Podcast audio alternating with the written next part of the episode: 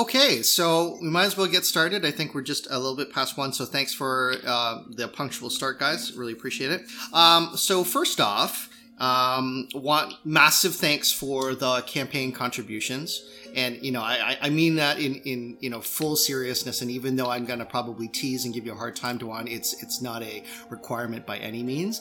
It does translate into a little bit more lenience when it comes to some of your advancement requests. So for example those of you who are giving you know contributions you know i've i've it does translate slightly but it, it's it's nothing significant okay? So I, I really just wanted to you know say that right up front. It is massively rewarding to me as a GM and, and just as an individual to see the stuff that you guys are kind of pumping out. And it's not like, you know, I'm really asking for it per se, but, you know, and all of a sudden, you know, we get all these like pictures coming from like, you know, Sarah and, and you've got like multiple, you know, Trump card illustrations and all this stuff. And, you know, a lot of the things have just been, you know, really, really quite mind blowing. So we really thank you for that.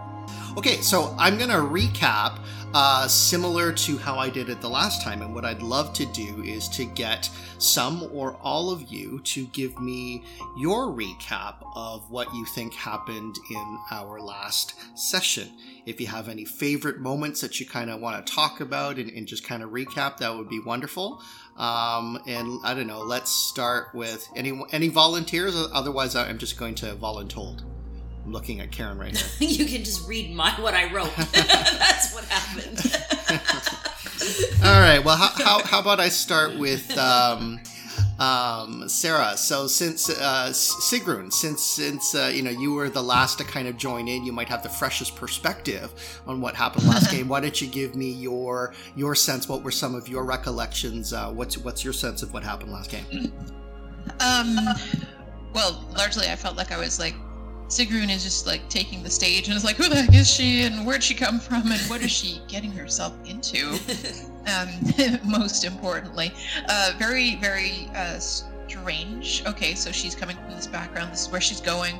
Um, found it very interesting. Um, loved all the Norse stuff. Like loved the encounter with Fenrir. That was probably like a really big highlight because there she is making this choice like going against everything that she's been taught about the gods and Ragnarok, the end of the world, and everything. Uh-huh. And, and there's this promise of Amber, and if she lets him go, then maybe something better will happen.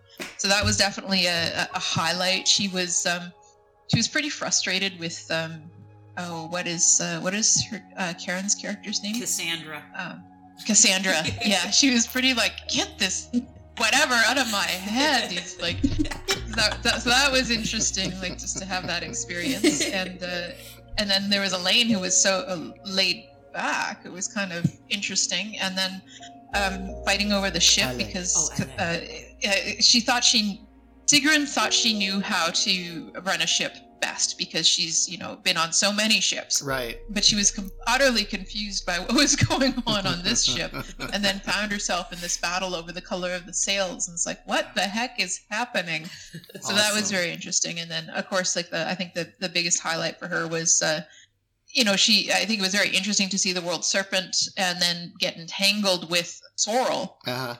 taking on the world serpent. And then uh, of course the main highlight was when uh, she did take Corwin's sword and go up and stab the uh, the serpent as well.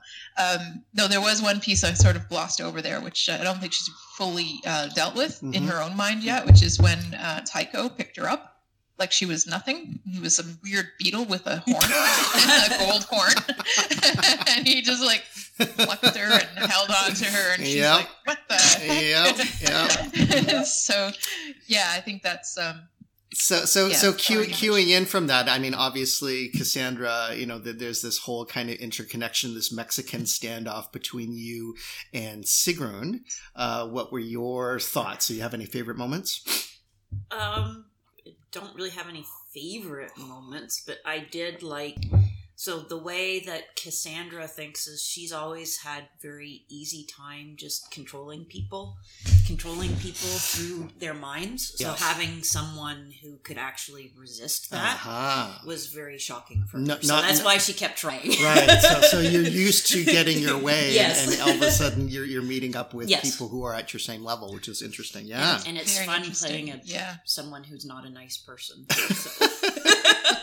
she's a little bit on the you know harsh side. I, I do have to She's say. arrogant and thinks she's better than everybody. Okay, so talking about, I think you should just be glad that you're not married to Cassandra.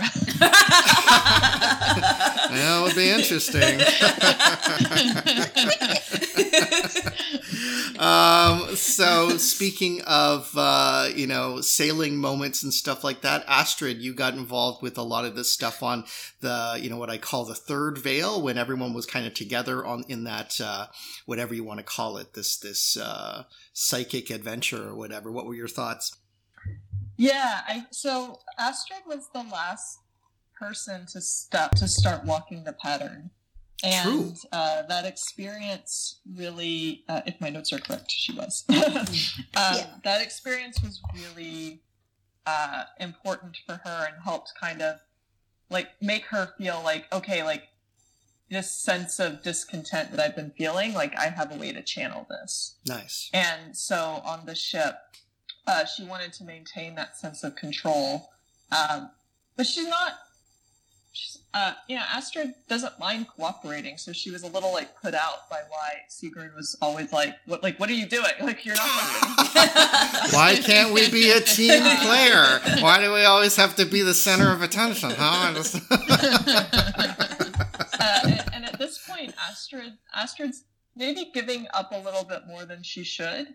Uh, but just wait, it might come back around. okay. Yeah. Uh, I will say, I think my favorite moment, uh, there were two that, that didn't actually involve Astrid. Uh, one was the pattern scene. I think it was Tycho's pattern scene Uh-huh. was one of my favorites. And also that Elaine just like kept going. Like, yeah. she's just like goodbye. and and I have to say, as a GM, I, I mean, I did not plan for that moment, right? Like, I mean, that was purely spontaneous, based on what his stated actions seem to be, and and it's actually hilarious that he's not a player right now. So, anyways, exactly. so see, he literally walked himself out of the game.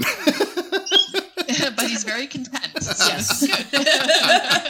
well, that could have been his intention too. oh my gosh. Okay, so then uh, speaking of uh, interesting scenes, I I think the twins, you guys always kind of come together, and and uh, you know, for me, that was one hundred percent one of my favorite things to kind of say, okay, you know, and almost setting it up as a confrontational between two people who probably shouldn't be confrontational, just to see what happened, right? So, uh, uh, Duan, what uh, you know, as Tycho, what were your perspectives from from those kind of moments, and any other uh, favorite scenes?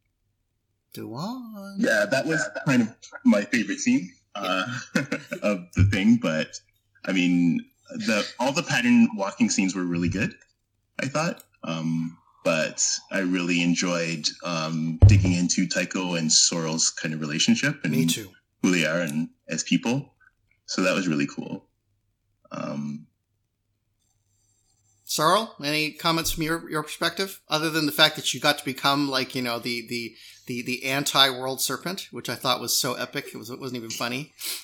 Re-listening to the podcast, I don't think it nece- the world sync necessarily did anything. It looked vaguely threatening, but I think mostly she attacked it because it was encroaching on her brand. oh my god, was that's awesome. that's that is And I so loved Tycho running up her back. And Oh yes, me getting in on- too. yeah, and and on, on that exact uh, thing, I, I had some kind of uh, comments, right? So, I mean, clearly, this is not a game which is defined, uh, you know, uh, around specific mechanics and, and you know what you can and cannot do, right? It's not like D and D that says, you know, here's this spell and this is what you cast and, and this is what it's going to do. It's it's almost entirely up to how you want to play it, how you want to experience it. I would even say, uh, you know, things like your attributes, like, you know, so for example, just because you have a high strength doesn't mean you have to be big and beefy, right? You could interpret it as oh, you've mastered the martial arts or, you know, being able to, to channel your internal energy and that becomes strength, that sort of thing, right? So just you know, don't, don't be, uh, uh, be afraid to try things both epic in scale but also things that are very subtle. And I'll, give you some examples of, of the stuff that I thought you guys were really going in the right direction. So, for example, Astrid, and this is more on the subtle scale, right? So you had that one sailor who was kind of running, you know, towards you, and he was starting to take these big jumps, and then you just kind of removed him from your your vision, right? And he effectively ceased to be, and he was no longer part of that, right? So think about how subtle that is, but also think about how absolutely powerful that is from from a, a you know a perspective as well.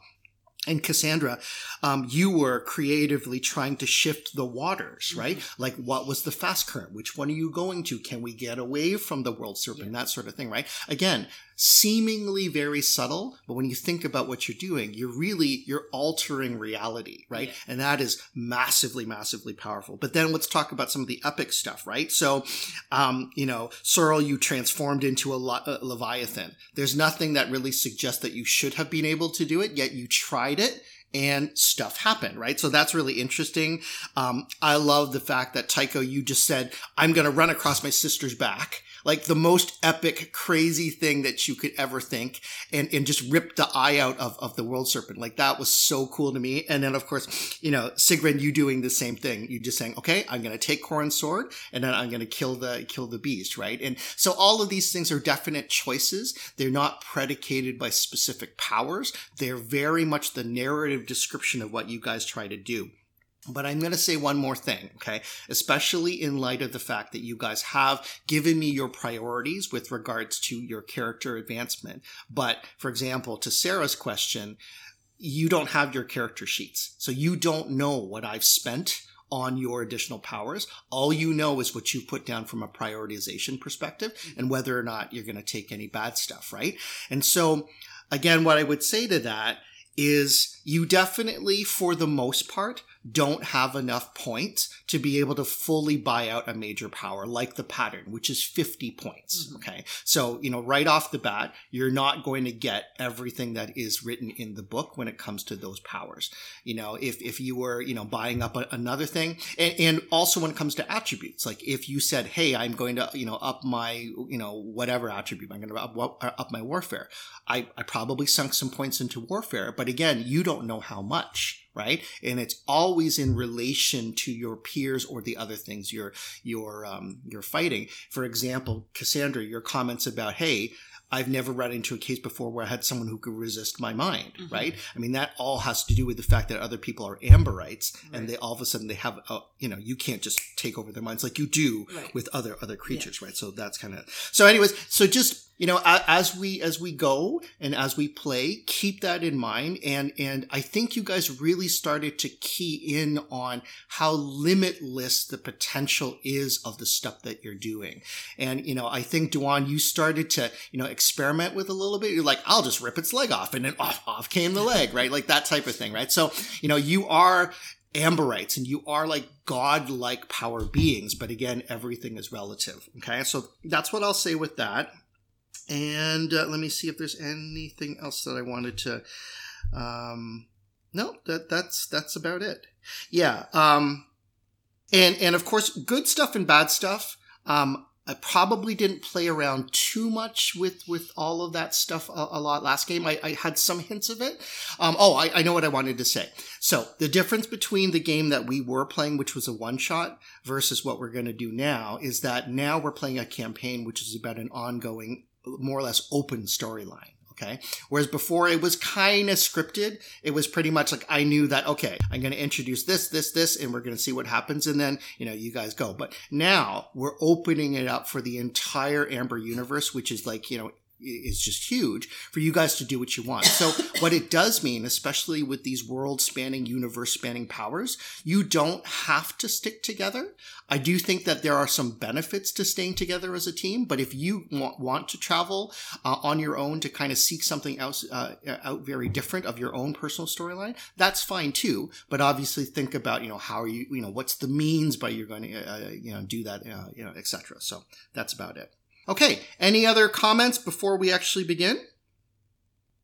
Nope. Nope. All right. So, you all emerge inside of this lighted space, this perfect tracery of primal energies that swirl golden, glowing, and scintillating all around you. And in some deep, dark part of your brain, your essence, your realization, you remember or you understand that one of the things or one of the consequences of walking the pattern is that it also serves as a means to clarify and to remove those things that may have been imposed upon you in the past.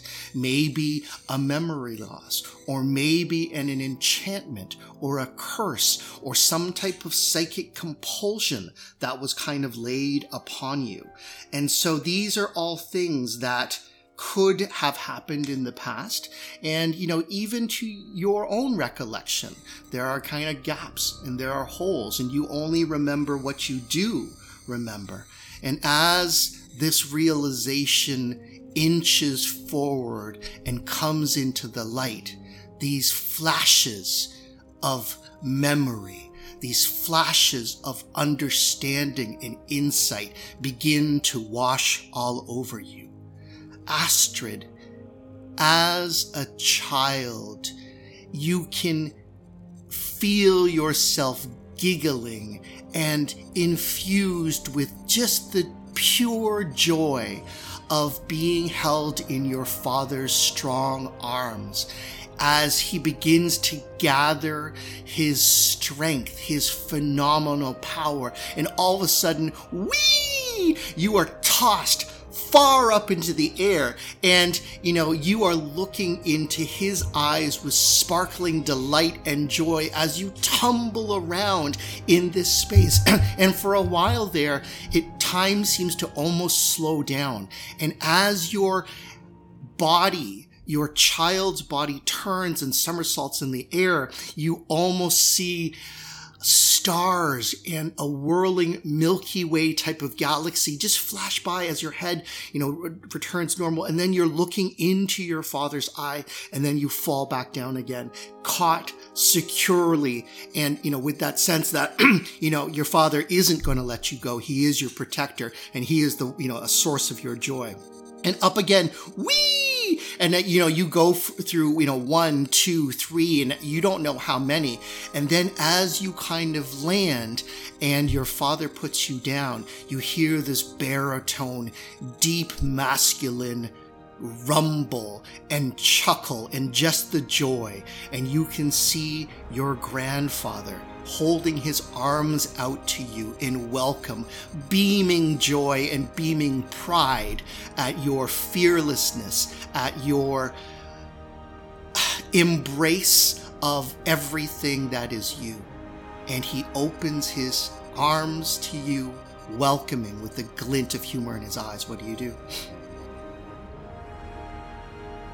I I will run uh, run to my grandfather and hug his legs. And he does pick you up and he says, Astrid, my dear, so like your father. How wonderful. And as you kind of snuggle into his embrace, you can see the ringlets of his wizened beard, his white silver hair cascading down as he looks down upon you.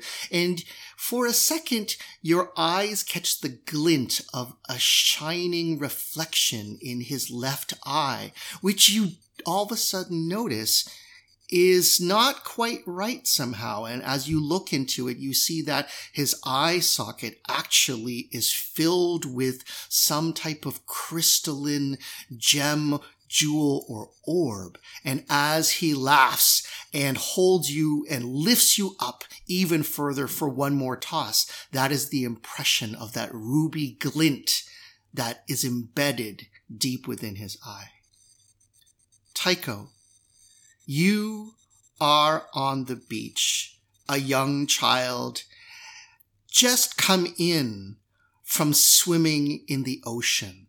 The salt tang of the sea, the whistle of the wind blowing through your recently dampened hair, just the crust of sand and the heat of that on your feet as you run to the beach towards your mother and leap lovingly into her arms, the cries of seagulls and sea birds and terns, puffins, these other sort of sea, um, sea birds definitely uh, cry out in the background.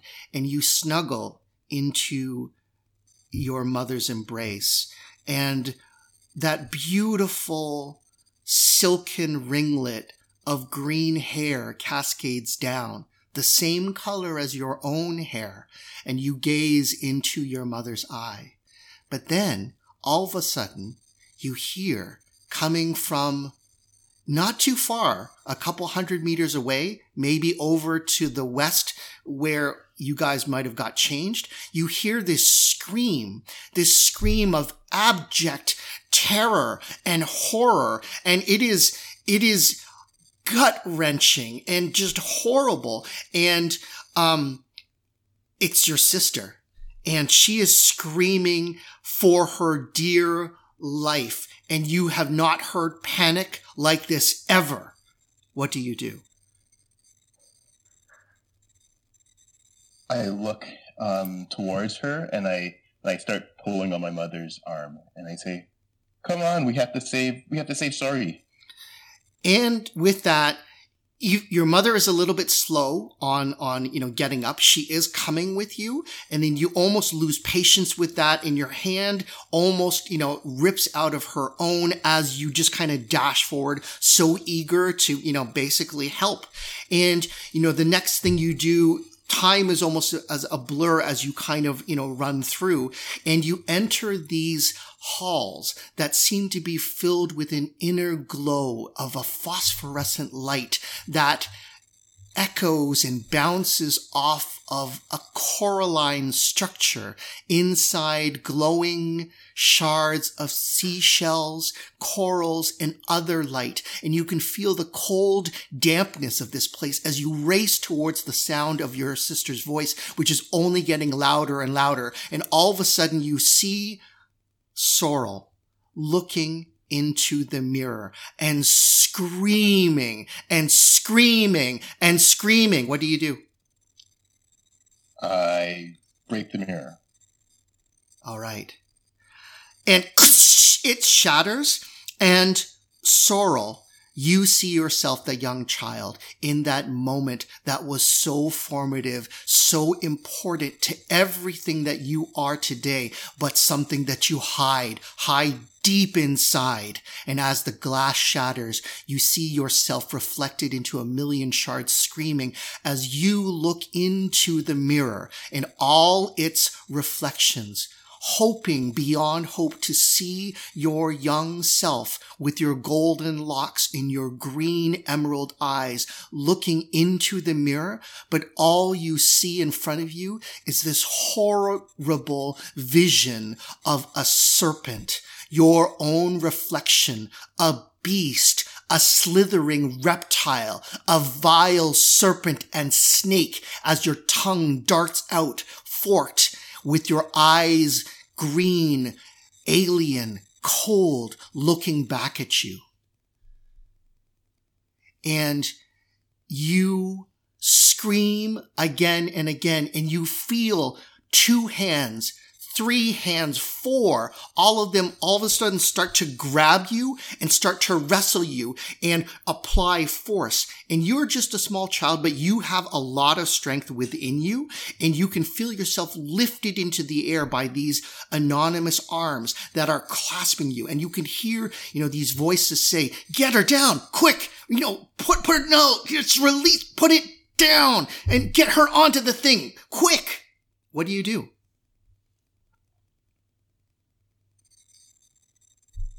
I'm still, I think, partially caught in the vision, but I try and see where my brother is because I can feel, I felt him enter almost.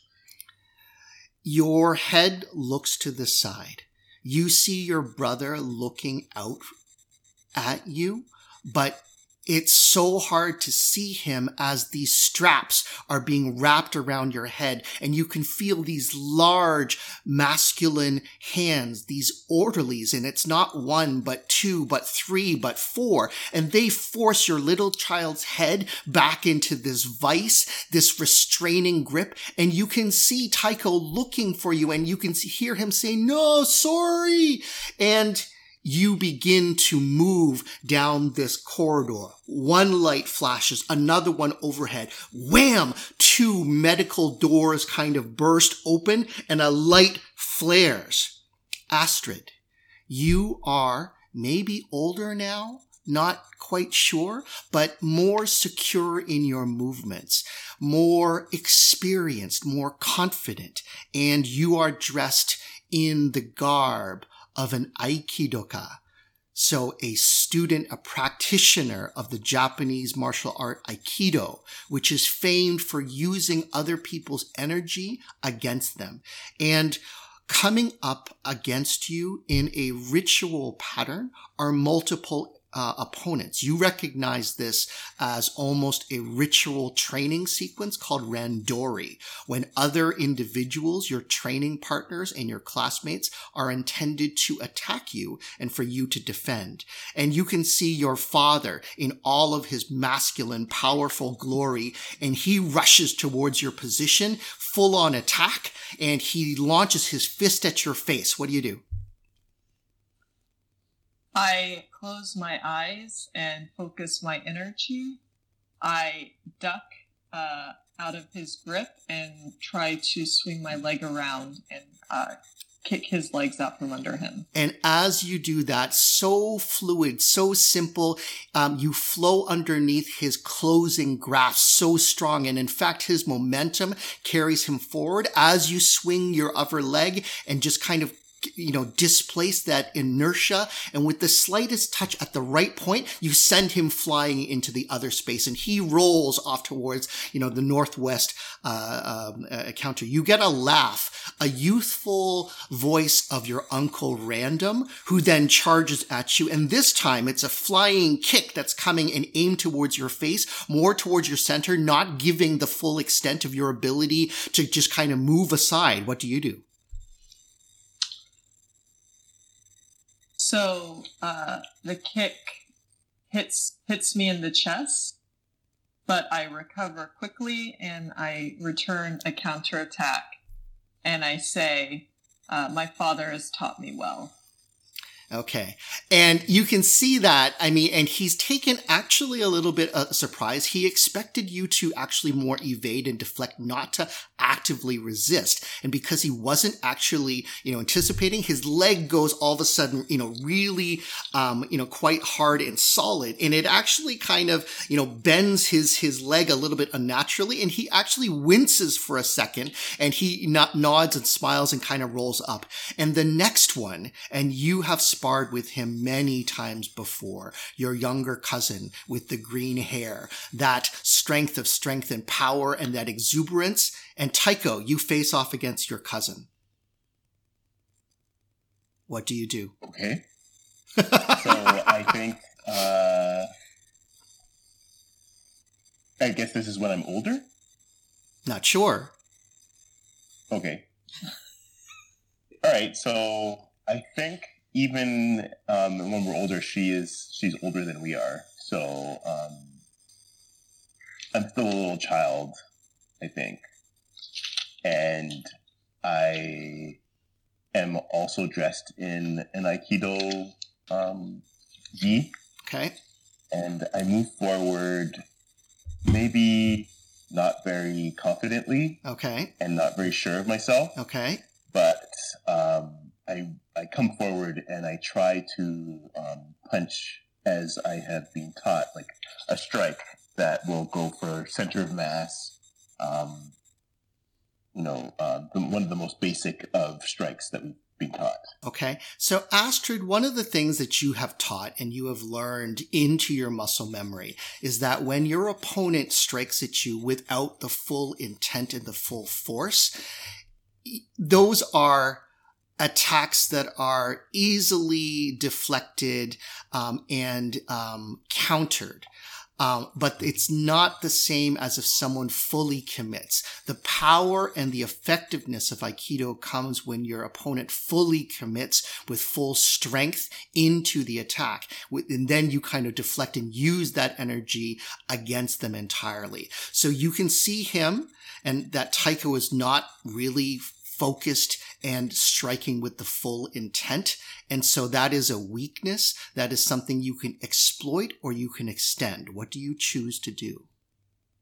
A little bit of both. I I return uh, I return the counter move with intent and with power, but I also say uh, you must commit, cousin. Okay, so you cannot uh, you cannot bring only half your strength to battle. So Tycho, you're frustrated. You're one strike. She so easily kind of, you know, uh, manages to block it. In fact, she puts your arm and shoulder into a little bit of a lock, twisting your arm just so, so you are controlled and you're completely within her control. But then she releases you with those words and you stumble back. You are still in the center of the mat. You still have the ability to attack her. What do you do? All right. I'm more frustrated now and it's clear on on Tycho's face. He goes forward again, and this time he tries to be more um, it's more forceful, but it's clearly more frustration and anger. Can and can I say one more thing? True skill. in in this this moment you are keenly aware of all of the eyes on you you can see astrid's father your grandfather oberon he is looking intently upon the scene your uncle is looking and of course your cousin there smug superior and learned the golden child of the family in the middle of the mat waiting and calling for you. What do you do? Yes, I'm. I'm going to move forward, and I am going to try to um, hit harder. But again, it is it is still filled with like frustration and not like the clear mind of going for this goal. It's more um, there's just a lot of anger and frustration, and maybe even um, overwhelmed, being overwhelmed at at the position he's in. Uh, How so badly do you not- want to hurt her? do I want to hurt her? Um, I'm not quite there yet, but I'm just like, I'm I'm definitely more less careful, Again, more careless. without that focus, without that that d- desire, without that drive, she flows past you and you know deflects, maneuvers, counters, and you're still in the center, and you hear a laugh, and it's the laugh of your grandfather, and it's not necessarily the laugh of compassion. Oh, this is this child. It's almost a laugh of, oh, you poor thing. You know, a little bit of pity. And you can see and you Right. struggle, and then you're released back into the center. Okay. Um, I think, I think part of, hmm. I think part of Tycho's story is that he's never really had that killer instinct. Okay. um, compared to the rest of of his family, and so he'll he'll go so far, but but always stops short of being like, well, I I have to be at the top of this, or else, and and I'll do anything to get there. Okay. So I think um, he still pushes forward. I think he's still he's he's getting more and more frustrated. He's getting more and more angry, and um, but you know how when you, you get more and more frustrated at something and you're you're trying to do better at it, Uh-huh. you're you're in the exact wrong headspace Yes. to to do it Yes. and you're getting further away from that headspace. I think that's what's happening, and he doesn't have the wherewithal to be like, "Wait, I've got to stop and calm down and and um, focus or whatever." He is just like, "All right, I've got to hit it. I've got to do harder. I've got to do 150 percent." Right. And you're just like launching with all the, you know, the, the, the frustration and the tension and all that is kind of, you know, gathered up amongst you. Astrid, your cousin is wasting your time and you can see that he is not really trying. You should probably teach this brat a lesson. What do you do? Absolutely. I am going to move fast and hard. Uh-huh. I want to show my superior skill, and I also want to show that I am focused. Um, so I'm trying to demonstrate all of this, and I will move straight towards him and um, attempt to to knock not knock you unconscious, but knock you down so that you'll be forced to concede. Okay. And as you do that, he brings in a powerful but a non-focused punch, which is so easy for you to grab and you kind of re- reverse the momentum in a quick thing. You step into the inside, your shoulder, you know, comes into it and then wham! Poof! You throw Tycho hard upon the mat and then you hear something break. Uh. Cassandra. lights or is it Sorrel? Uh, Sorrel, you you see this two lights shining above you, Okay.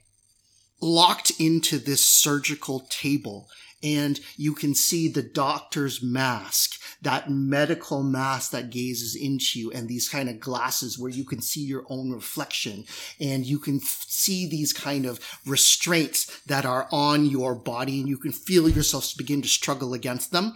And then you can see the orderlies, their hands, their big, hairy, muscled hands kind of grasp into you and hold you down with all their strength. You can see another shadow, another body kind of move in, in direct, you know, contact with your body. And then all of a sudden, this, um, needle starts coming in and you can see it coming closer and it looks like it's coming towards your eye and it's coming closer and closer and closer and you're straining your body because you can see that this you know needle sharp um, you know razor thin um, protrusion is getting closer and closer and flash around you sorrel the lights everywhere are like blinding and all you can see is this little metal tip and this strange vibrating noise in the background. And it's getting closer and closer to your eye and you can feel them straining against you all these things holding you down. What do you do I scream out from my mind, Stop! Leave me alone! Let me go! okay And it's a really powerful psychic kind of. And as scream. you do that, you can feel one or two of the orderlies and their minds begin to bend and to writhe and you can see them almost like these little lights that are there and you could just crush them and snuff them out or you can pull and stretch and bend them. What do you want to do? Pull and stretch and bend them. Okay, and you pull, and all of a sudden, you know the the the um the the the their their hold on you is released, and as they scream out in abject pain and terror, and then the needle kind of flies out and embeds itself into another one of the orderly, and the orderly.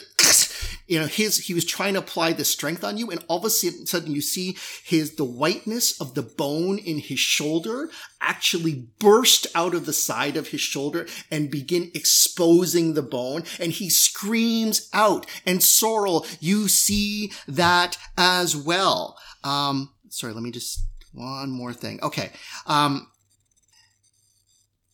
Sigrun, you are Sigrun. Sorry you're in a snowball fight with your uncle Corwin, and it is so much fun. And your mother kind of calls from beyond, and you can hear her voice echoing throughout the fjord, the wintry air refreshing over, and she's like, Sigrun, it's time to go in, hot chocolate and marshmallows. Enough playtime. You let your uncle rest, and you kind of come on. Let's let's have some uh, let's have some hot chocolate.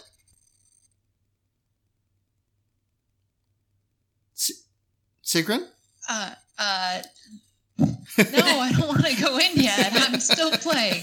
As you do that, poof, one of these snowballs kind of, you know, catapults and kind of, you know, smacks you on the side of the head. And you're like, hey, no fair. And you just get this kind of, you know, guffaw coming from Corwin as he ducks behind a tree. And you know that he's going to grab from, you know, three or four extra snowballs that he's managed to kind of guide them. You've got a bunch towards you, but you can hear your mother calling. What do you do? Oh, I, I pick up uh, snowballs and I rapid fire succession. I whip them at Corwin.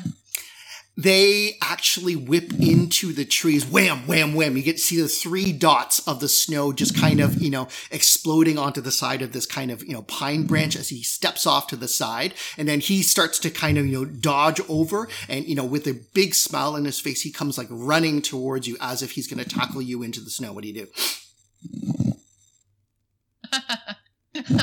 I pick up a big heap of snow and I like throw it at him as he comes to tackle me. Okay. and he does kind of bat it aside a little bit, but enough for his head to kind of turn. And he does kind of not tackle, but now kind of grab you. And he's kind of, you know, doing a noogie, you know, in your hair and type of thing. And you guys are giggling and laughing. And then you kind of are, are brought inside the warmth of your log house and your cavern. And, um, for a time there, um, things are a little indistinct and your memory is of whispered conversations, the marshmallows bubbling up from the well of your hot chocolate. You can see almost in slow motion the wisp of steam that are coming from your hot drink. And then the memory of you walking with your mother's hand in your hand down a long corridor. Hmm. Come on, dear. It's time to go, she says. Time, time, time, time to go where? Oh, it's not far now. It's a little bit of a surprise, dear. You're going to have so much fun. Remember we were What? planning this? No, no, I don't. I'm, I'm, I, I don't want to go. Dear, you're looking lovely. And I love the dress and the ribbon that you put in your hair. It really goes with your eyes. You look so wonderful. And I'm so proud that you agreed to kind of come. And, you know, this is a really special day, dear. Come on. I We had your fun with your uncle and, you know, he's off to see you here. And, you know, don't worry. We're going to see you off and we'll both be there and we'll both be watching. But you're going to have to be brave. You're going to have to go in to the room and you, you know, you have to take those steps. Be brave, But I, but, but, but I don't want to go. dear. W- we talked about this. It's something that we all agreed to. It's something that we all planned and it, it's, it's for your own good. Now, come on. Your own good. Come on, dear. No. Fine. And she'll go. All right. Tycho, you are with your mother, and you can see yourself almost say to her, We're sorry. Is she, is she going to be okay? And your mother, those soothing, wise tones, and she said, Hush, dear. Don't don't worry now. We've we've put word out throughout Rebma for the best healers. I, I'm sure it's all going to be sorted. Now, would you like some hot chocolate and marshmallows? I know it's your favorite. No, I don't want any right now. Are you sure, dear? Hot chocolate and marshmallows. I got the multicolored ones. It always cheers you up. Uh, mm, maybe later, Mom. Okay. I, I what I really want to do is see Sorrel. Can okay. we go see her? Yeah, we can go see her. Come this way. We'll, we'll, we'll just go. And again, your memory indistinct, it kind of filters in, and you realize that you're walking in this corridor, and it's it's actually really nice. And you feel the sunshine kind of beam through, and you look on the sides of the doors, and you see all the colorful artwork the ponies and the snowmen and you see one with a dragon just kind of flying around and there's one with this huge wolf that's kind of like trying to chase like a big ball in the sky and it's just looks like so much fun and you can see all these kind of you know children stuff like that and oh we're, we're almost here now don't worry Cassandra. Where where are we? Oh, don't worry, dear. We're almost there. And Cassandra, hmm you are on the other edge of a powerful mind that is boring into yours, reaching out, creating that psychic linkage. It gave something the ability to grab onto it and to focus in almost to use your own connection as a powerful means of breaking into the defenses that you have so carefully built around your mind. And you hear, Cassandra, stop fighting me. Damn your talent. It's for your own good. What do you do? Put my defenses down and push her out. Okay, so like, and what do your defenses look like? How do you envision They them? They are going to be a solid wall. Okay, wham! Of what type of material? Diamonds. Diamonds. Okay, like so, the hardest substance that you can actually imagine. But at the last moment, it's not so much that the diamond wall wouldn't be, you know, be able to penetrate. Is whatever is doing this to you, it actually sort of slightly maneuvers the angle at which the the, the wall comes down, and so that its foundation is slightly unstable. And although the wall itself is made out of this impenetrable, the hardest substance, because it's not anchored properly, it begins to slip. And then you hear the voice, your mother's voice, call out and says, Brother, I could use your help here. And then all of a sudden, another weight begins counterbalancing, and you can feel your wall begin to slip. And I'm going to take all of my energy and I'm going to push that wall towards the people who are trying to. Okay, the wall flies backwards, and you can see for a second it, these tendrils or tentacles or something kind of these winds just kind of deflect it to side. You can see your mother's face, um, you know, the red hair, and you know, she's looking at you with the, you know, the sternness. And again, it's almost this gigantic, larger than life, Cassandra, enough! And like you can hear it, and then you can feel these spectral hands beginning to kind of loosen up amongst you and then they kind of stretch and they are trying to wrap around you. What do you do? I resist it. You resist and you resist and you resist. And another one, actually, it's almost more of like a blow or a slap. And that came from something else, a presence that's not of your mother's. And all of a sudden your world starts to go a little bit blurry. And as you do that, another shift. Sorrel, or, or, or is it Tycho? Not really sure, but you're back in that scene, the needle coming towards, but then you don't, you realize it's not really a needle. And, and the doctor, that, that's not a doctor. You can see the skin, the pallid gray, uh, the, the, the almost rubbery surface of their many faces bearing into you, the large, limpid, violet glowing eyes, this alien presence, the gray ones, and their fingers reaching out, and the light beyond, you can see shining in above the lights is this crescent of stars that comes in. And again, the coldness, the alienness, the just the chilling background of the space. And you can see now what was once this needle coming down towards you, this hypodermic, and you're still held within the embrace of these restraints.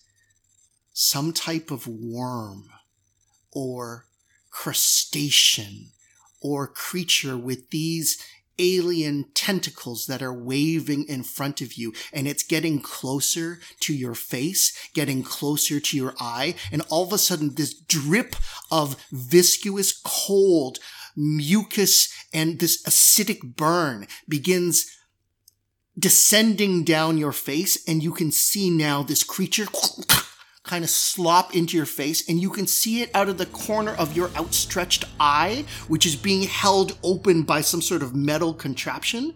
This creature, this worm, this, this thing is getting closer and closer and you can see the little tentacles kind of reach out and begin to extend and you know that they're going to infiltrate your pupil. What do you do?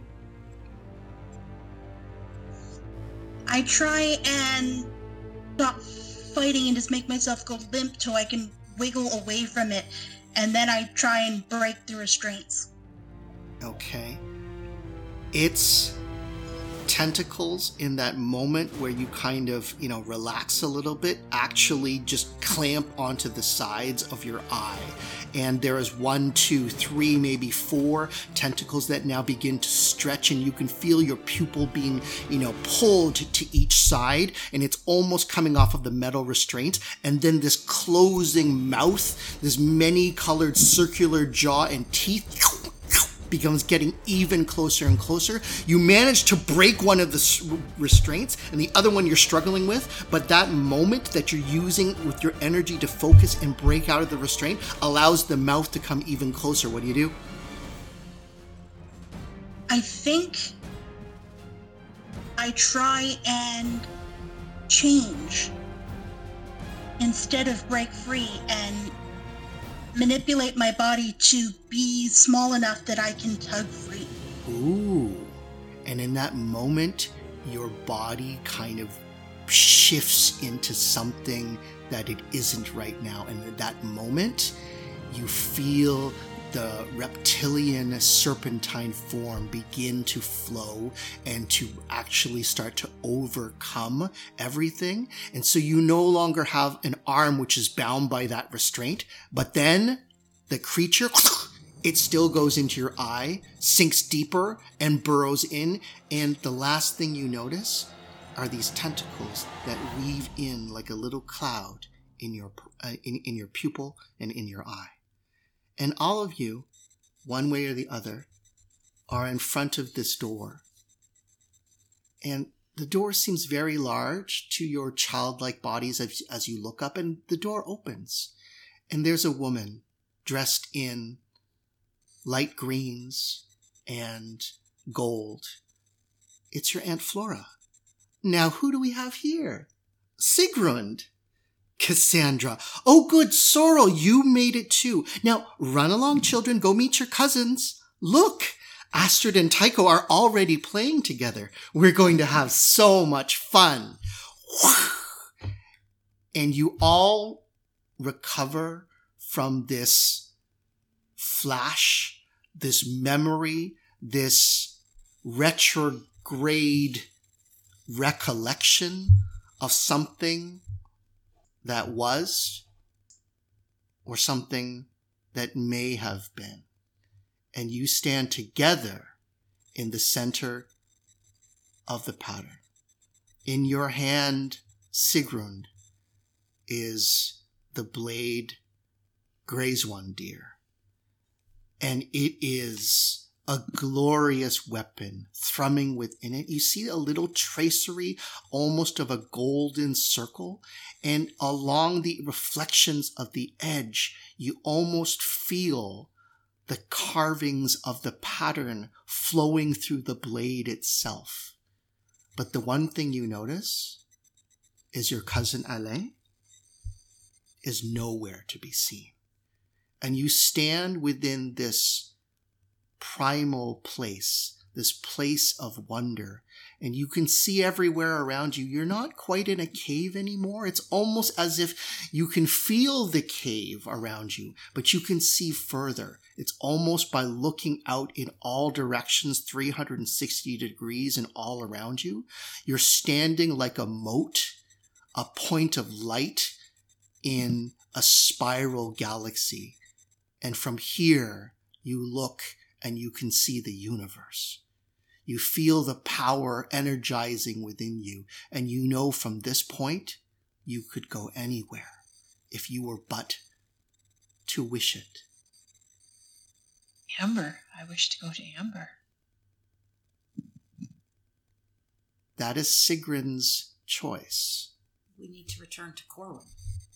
Now, let's break this moment down a little bit so, Sigrun, you have a moment here, and Cassandra speaks these words. We have to go back to Corwin, mm-hmm. right? It's a conversation. But you don't have to partake in that conversation if you don't want to. If your will and your desire is strong enough in this moment, you could wish yourself away and have the pattern take you to the place of your desire.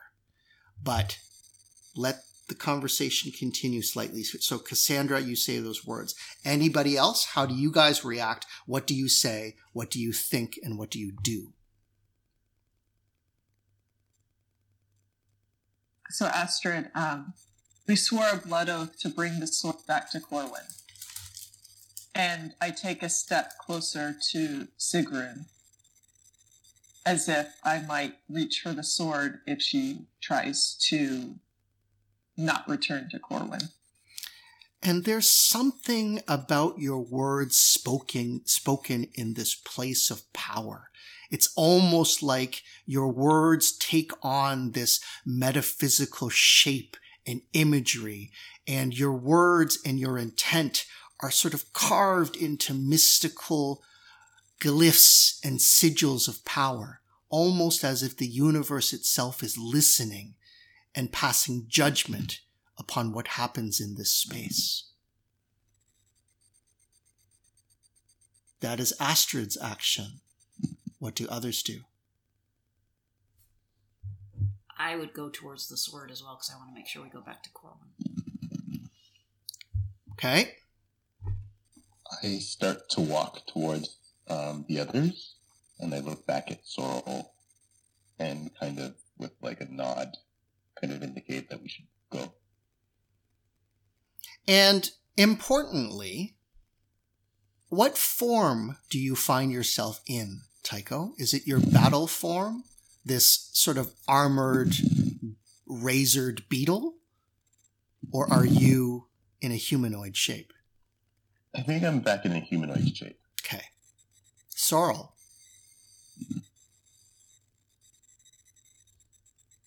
I think Sorrel is also back in a humanoid shape and is feeling very vulnerable right now after all of those memories. And she quickly goes to her brother's side and kind of takes his arm. He looks at her, um, and I think there's like like uh, non nonverbal communication between them, and so he like you know allows her to to to lean on him basically. Yeah, and with that, Tycho, you know that there's part of you that experienced the same things that she experienced, just from a different side of the coin. So with a brother's, with a twin's empathy and insight, you see some of the things that have rattled and shaked her because you saw them yourself. Sigrun, they step towards you, maybe not menacing, but again, you are an outsider here. You don't really remember, although in your mind now, this weird recollection of you being in the same room, the same mm-hmm. place with your Aunt Florimel and your cousins who you do kind of recognize. And this is like a new feeling and a new memory. And clutched in your hands is the blade, the very blade that you swore a blood oath to return to Corwin. But you are in a place of power, and the universe listens to the scions of Amber. What do you do? There's so much dead space in here where Yeah, people are thinking about it. I have to totally cut that out of the podcast. well, it's a tough decision. I mean, like she's she she looks at the rest of them and she can't comprehend what they're thinking. Amber, this is our chance to get to Amber, and all they care about is getting the sword back to the man who can't use it. Uh, like, do, do they not feel the pull as strongly as she does? Uh, however, she's also aware that she's in the minority, and if they choose to uh, all gang up on her, it's uh, she's not sure she could um, stave them off. Though she doesn't understand why they wouldn't just want to go to Amber. So, So- she'll say, "Fine, then we'll go back to Corwin." Okay. So how do you do this? Uh, I just imagine Corwin where we last saw him, and uh, that we just, I just imagine that we are there, that we just uh, find ourselves standing in that place. Though Sigrun will will find herself standing with Corwin in front of her and the rest of the group uh, as far back as possible away from her. Okay. The others, especially you, Cassandra, feel the gathering of Sigrun's powerful will. And you can feel it coalescing along and drawing strength from the pattern. And you intuitively know she is going to use the pattern to take her, uh, to take herself somewhere. You don't know where, Okay, well, I don't know where she's going, so I'm going to try and. Did I not redirect it. just say that? yeah, but that we I, don't know. You didn't say it out loud. That's what Yeah, and, and, and, and sorry, yeah, I, I, I should be specific about that because I think you were voicing what I was interpreting as your inner monologue, but I didn't, other than you saying, fine, let's go, I didn't hear you converse with the others. So if we want, maybe we just back up a little bit. So I know you want to gather your strength and focus upon Corwin, which is cool. Do you tell these yes, other? of, I, of course I'll tell them because Okay. I don't. I wouldn't want them to uh, assume that I'm doing something different because they'll just attack me. All right. So I'll say, fine, let's go back to Corwin, and then I'll uh, gather the power to do that. Okay. So I, Can we? Can I sense that she's going to like bring us with her, or do we have to each bring ourselves? Did I not say let's?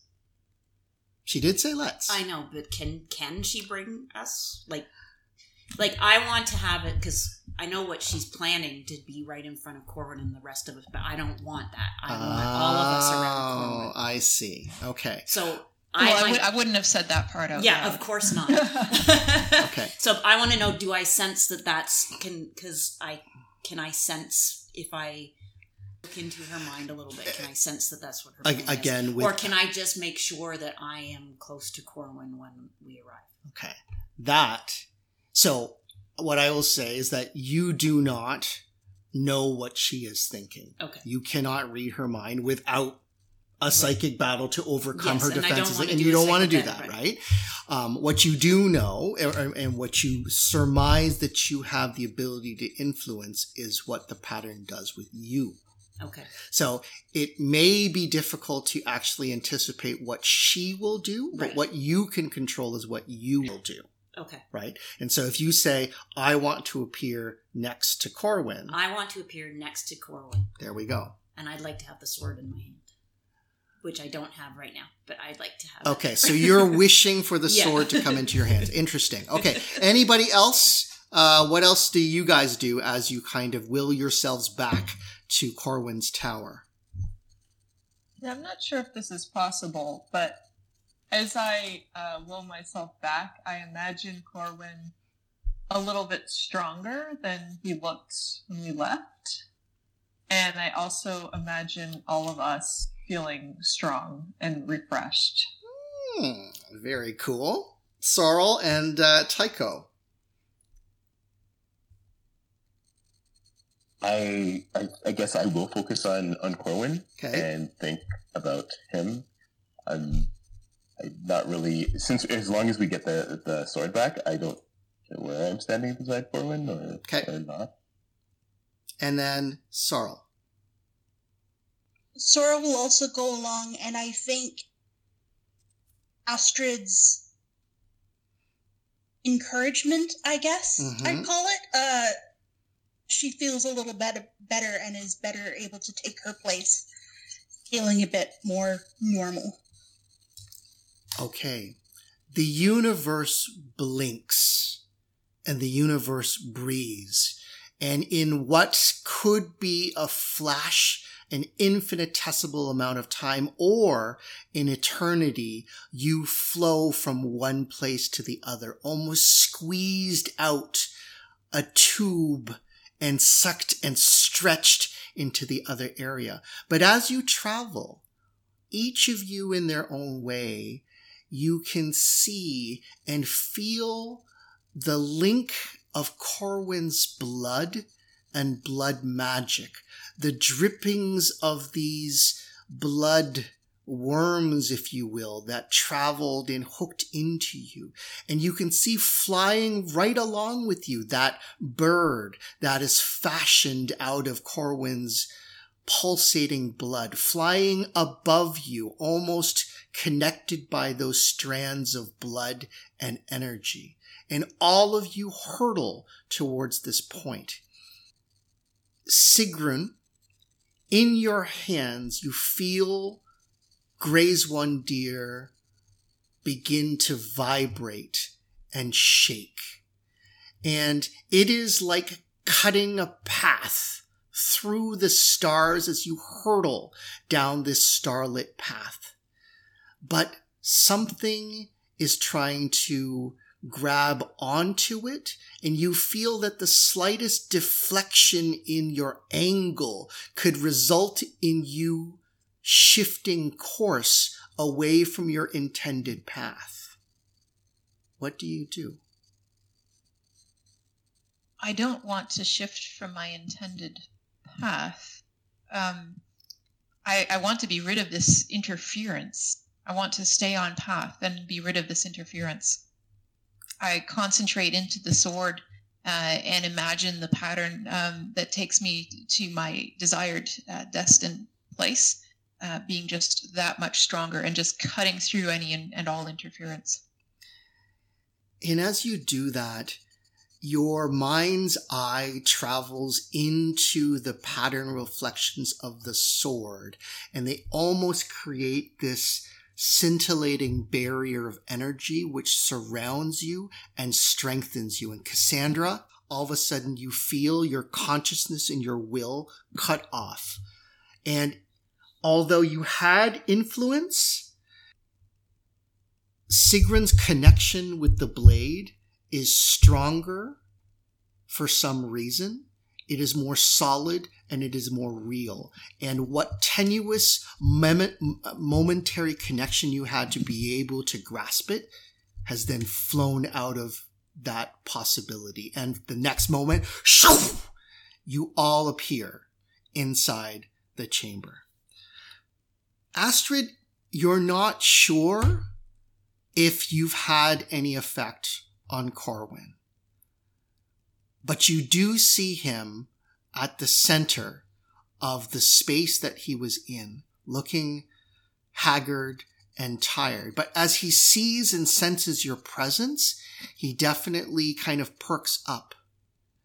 Cassandra, you can see the faintest tracings of what appear to be golden energies and bands of chains that seem to flow out of nowhere and surround and bind Corwin's torso, his arms, and his feet.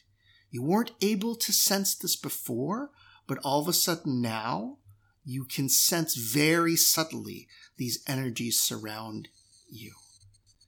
And Corwin looks up and he sees you. He first makes eye contact with Sorrel and with Tycho, and there's that slight nod of acknowledgement and almost a sense of relief. And he says, you, you, you did it. Thank you. You're welcome. Now, shall we give him the sword? So you said I could see the chains, but do I know how to break them? You're not sure. I want to investigate them further and see if I can figure it out. Okay. Sigrun, you see Cassandra move slightly and begin to focus intently around the space that Corwin is in. And I will say, since both of you specified, you are both close, closest to his position. The rest of you are a little bit more back in the room or, you know, surrounding him in a bit of a circle. But, you know, he is kind of in the center of this chamber and you two are the closest to him. So I look directly at Corwin and I have the sword in my hand. So I'll hold it up and I say, Corwin, I have your sword. And I'll hold it towards him. Okay. What is your desire? He seems to tremble a little bit in his hand, trembling with anticipation, eagerness, but also this deep sense of weariness. He reaches his hands forward and you can he, uh, see his eyes close. And all of a sudden, you feel the blade start to be pulled away from you, Sigrun.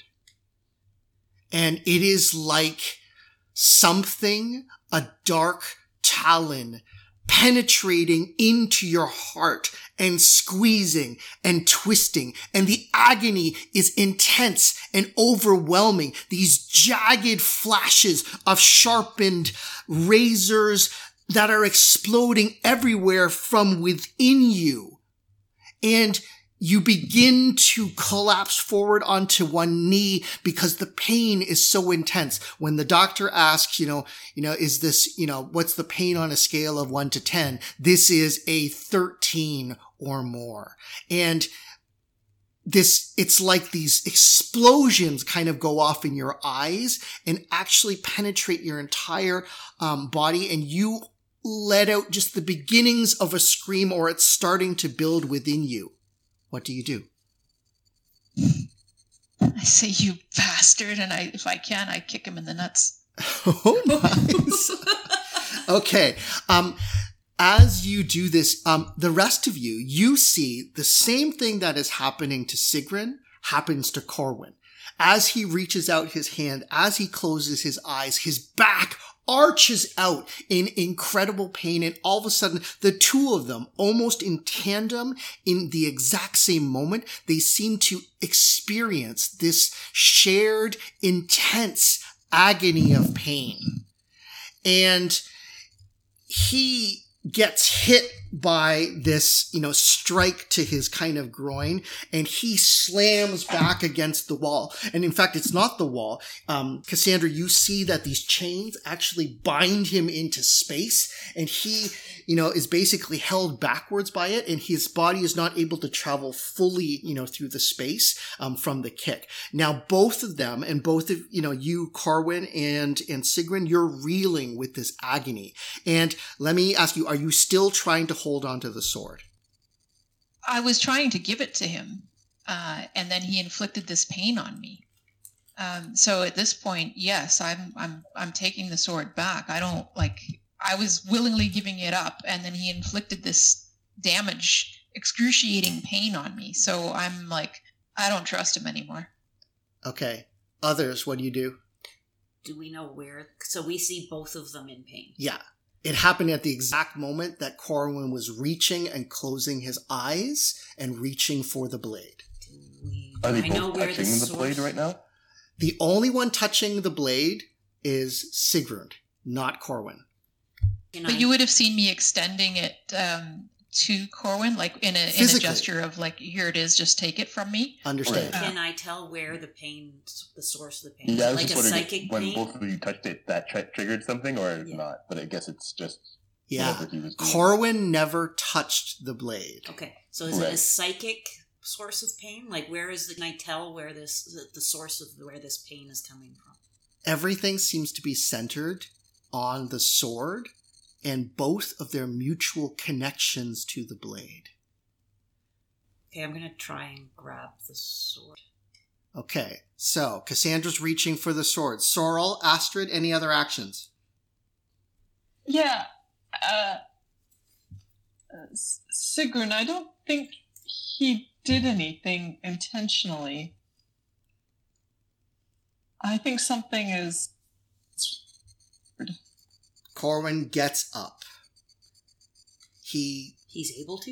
I He's- thought he, okay, I thought he is able to get up and he is wincing in incredible pain fighting through the agony and again he closes his eyes and he takes one step forward almost like forcing himself. And you know Sigrun you can see him come towards you but you also are almost half paralyzed by the agony of this moment. Something flashes something reaches out. As his hand extends and you can see him like like you know, a Jedi is trying to attract a lightsaber. It's the same sort of thing. And as he does that again, again, that explosion of pain and you lose the ability to kind of, you know, concentrate even further, but you're still holding onto the blade. That's all you can do. And again, all of you see this simultaneous moment of shared agony. Okay, Tycho. secret- Can I lend Drop psychic the strength to could I lend some psych- psychic? strength? so I want to. So I approach Corwin, um, and if he lets me, I place my hand on his shoulder and I try to give him some strength. Um, and I'll say, uh, "Your commitment has to be stronger." Okay. So with those words and leasing, uh, you know, uh, making that kind of connection upon you, he is in no condition to resist anything that's happening on the mental plane because his body is, you know, in so much agony as you lend that. And in fact, it's difficult for you, like just the touch alone, you get an empathic sense Hmm. of what they're feeling. And you all of a sudden are kind of, you know, in this state as well. It is, you know, like a whole degree less than you know what they are experiencing, but you can understand what's kind of going on right now. Sorrel and Tycho. Any reactions? Can I tell if, um, like, is this what kind of power this is coming from? Is it like sorcery or just psychic or something like that? I'm going to say, Tycho, Yeah. that you are not well versed enough in what I would call the esoteric arts to be able to make that determination.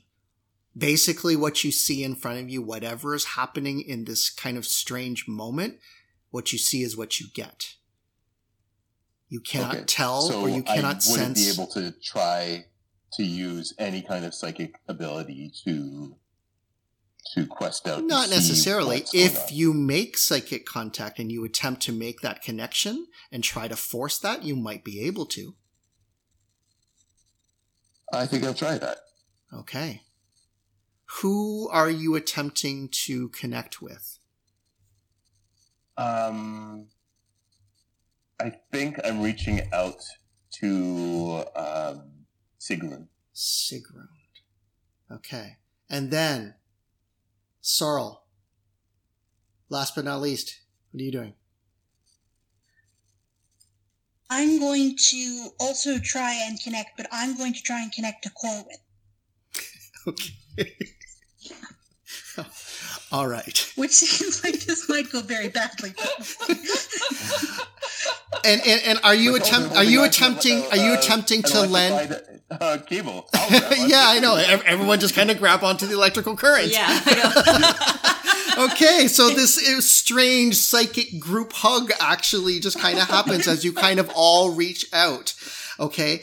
Um, and all of you, again, not to the same intensity. Okay. So those of you, so, uh, Astrid and, and Tycho, as you reach out and you make a connection, it's like a jolt of electricity just kind of flows through you. But the magnitude of that is nothing what, um, you know, uh, Corwin and, um, and, and Sigrun are actually feeling. And then, uh, who is the person? It was, no, Tycho, Sorrel, you were lending strength to, um, to, to Sigrun, or is it the other way around? Uh, d- okay. Corwin. To Corwin. So who was helping Sigrun? Tycho. I was. Ty- Tycho, sorry, sorry, I got those mi- mixed up. So, you know, anyways, that's kind of what happens. And then in that flash of a moment, you can feel Corwin's powerful mind actually kind of slough all of you off, including you, Cassandra. And I wasn't it, doing oh, sorry. Okay. What are you doing? I was trying to like connect with the blade. Oh, you're trying to connect with the blade. because that's the source of the pain. I see. Okay, sorry. So I, I, I missed that a little bit. Okay. So, Sigrun, you again sense another presence trying to reach out and to take that which is yours. The blade that you earned in honorable combat in the walk of the pattern. Again, it tries to get a hold, placing itself, daring to touch the pommel, to touch the, you know, the blade, to kind of draw it and take it away from your righteous grasp. And it I'm is. not really trying to take it away from her. I'm trying to find out what it's what it's doing to cause the pain. Okay. I'm right. trying to stop Okay. the pain. Okay. You're going to try to stop the pain. Okay. All right. So in that moment, this is what happens. Corwin gets a boost from the other connections from other people. That doesn't eliminate the pain, but it stops his ability to be paralyzed by it. And you can see Cassandra what is causing the pain is he is trying to summon a blade which is his, but it is no longer his. And so it is almost like the psychic backlash of trying to take something that should belong to him, but now belongs wholly to another. Is it? Does it belong to Sigrun? It seems to belong to Sigrun at the moment. And at that, Corwin surges forward in a lightning fast motion and he goes to grab onto Sigrun. What do you do, Sigrun? Uh, if he's physically coming towards me, Physically coming towards you. yeah. Um, actually, I'm going to uh, invoke my bind rune, Sin Er Anger, and uh, it's a boost of luck. boost of luck. Okay. His fist kind of, you know, comes past you and you can sense the flare of the power word kind of go off and his path is directed slightly off to the side, but he still manages to kind of get a grasp of sort of your clothing and pull you towards him. What do you do? I kick him in the nuts. okay. As he does that, um, he basically moves into your space and he bends his knees slightly forward. And basically, although you hit him with strength, it is in more of a position that brings him closer to you. And all of a sudden, you are wrapped up in powerfully in his his hands and he begins to exert his force. Astrid, you can feel him apply this energy and this focus of, you know, the, the, the strength kind of coming forward. And I mean, he's definitely shifting into the physical realm uh, as opposed to, you know, the psychic realm. And he's about to unleash his full power against Sigrun. What do you do? And others. And and so what Cassandra found out, like we don't know that yet. That was just something that she learned. Unless you want to communicate this. No, I haven't communicated it, but I Yeah, am. okay. If I can have my turn, I know Uh, that the okay. sword. I know that the So- sword. oh, sorry. Go ahead, Astrid. Astrid, I, I still believe that this is uh, a matter of the will, and that they're just try- like they're just kind of evenly matched in terms of the will. Um, but she doesn't want to give when too much of an unfair advantage. She feels like she's fulfilled. I fulfilled my blood oath And your in trying to bring this back. So um, I will keep lending Corwin power, but if it looks like he goes too far in my estimation, I'm going to break that contact. Okay. But for now, I'm going to keep lending him psychic strength. Yeah, and in fact, what I'm going to do now, because you were mentioning, you know, when it gets to my turn, Mhm. so I'm actually going to take a look at your your your different stats. Okay, so Sigrun, you were able to go. Then Sorrel, it's kind of your turn to kind of you know uh, you know react in this space if you want to. You definitely have that contact with Corwin, your father, and he does seem to have been lent strength to resist beyond the pain because of the additional psychic contact you are lending to him. I'm going to try and use my healing power word on him. Nice. Okay. That flashes forward, and in that moment, it definitely surrounds and strengthens him. You can feel that his energy is flagging and that he's weakened by probably his constant state of imprisonment. But for that moment, you give him a burst of strength, which only gathers as he pulls together to unleash it. Um, Cassandra. Okay. I am going to do a psychic link with Sigrun, Okay. and I am going to. Hopefully, she won't resist this, but I want to merge our psychic powers and push Corwin down. Okay. Um, Sigrun, you've experienced Cassandra's intrusions enough times now that you know this that. power word. psychic. Sh- Oh, okay. So you Yeah. you want to create from a distance? Okay. Yeah. So the, the psychic work kind of creates a link. So again, in that instance, Sigrun, you feel um, Cassandra's mind kind of reach out to, uh, towards yours. You also get a sense of her intent a little bit. So you definitely recognize that it is hers. And similar to the contact that you're gaining from Tycho, you're also getting that as well. So it's almost like a well. If you wanted to, you could pull on that energy and you could use that to strengthen your own position. So it, feels friendly, not not intrusive. It is not meant to be friendly, and I'm trying to help you fight Corwin. Yeah, I'll, I'll definitely take advantage of that. Okay.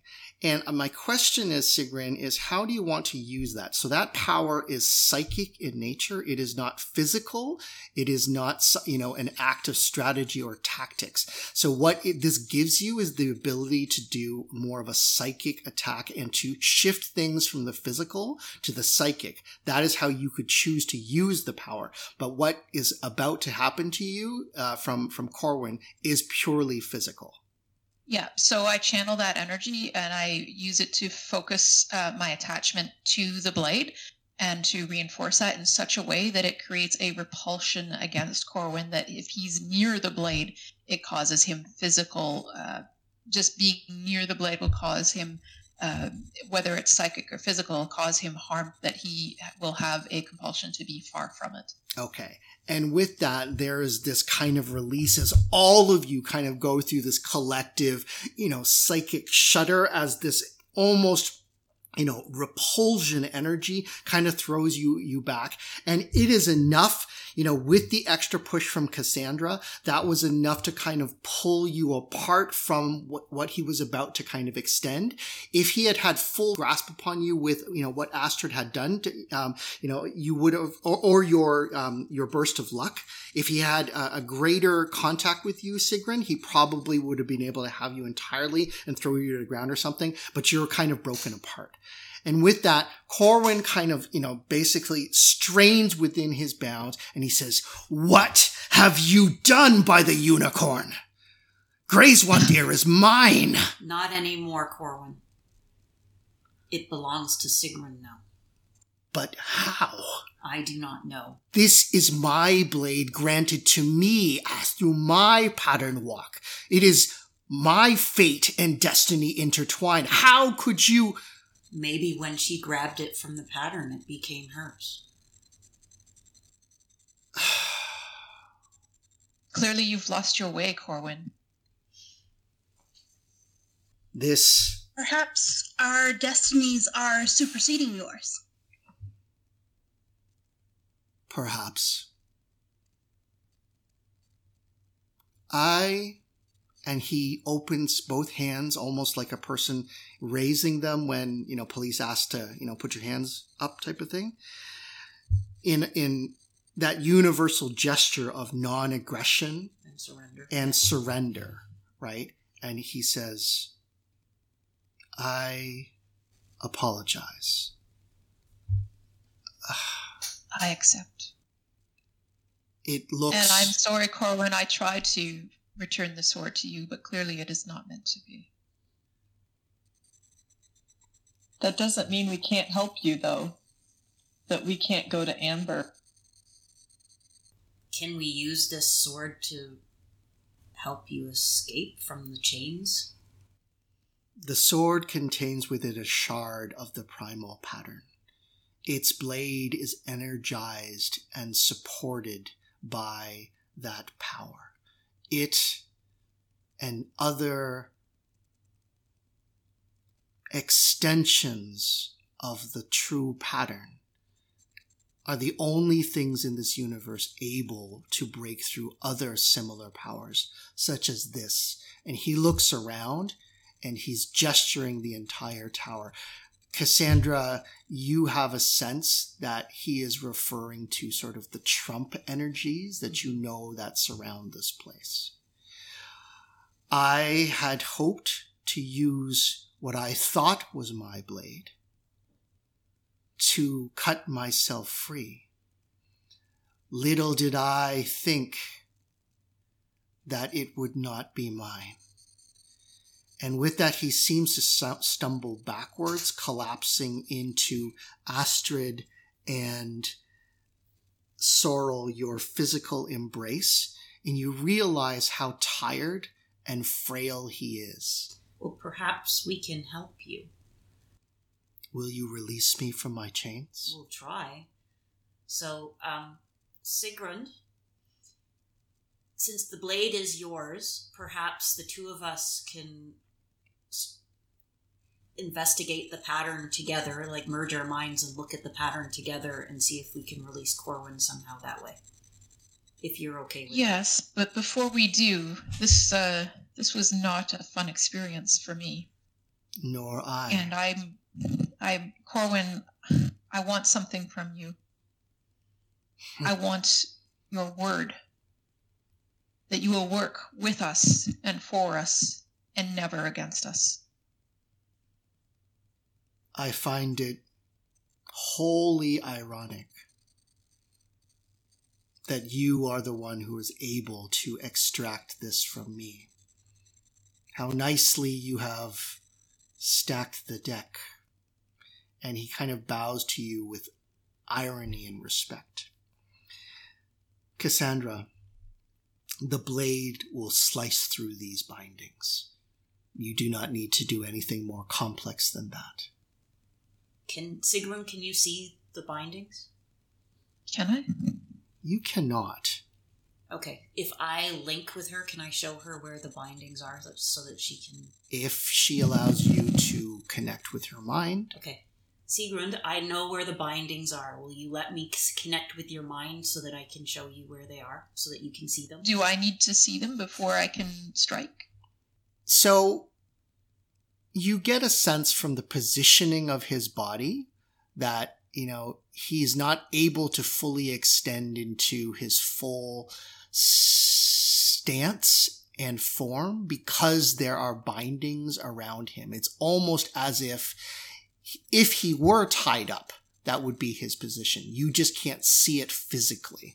You can guess and you can approximate where those bindings are and you think that you would be able to you know target them with accuracy but it's not going to be the same than if cassandra actually guides you psychically Okay.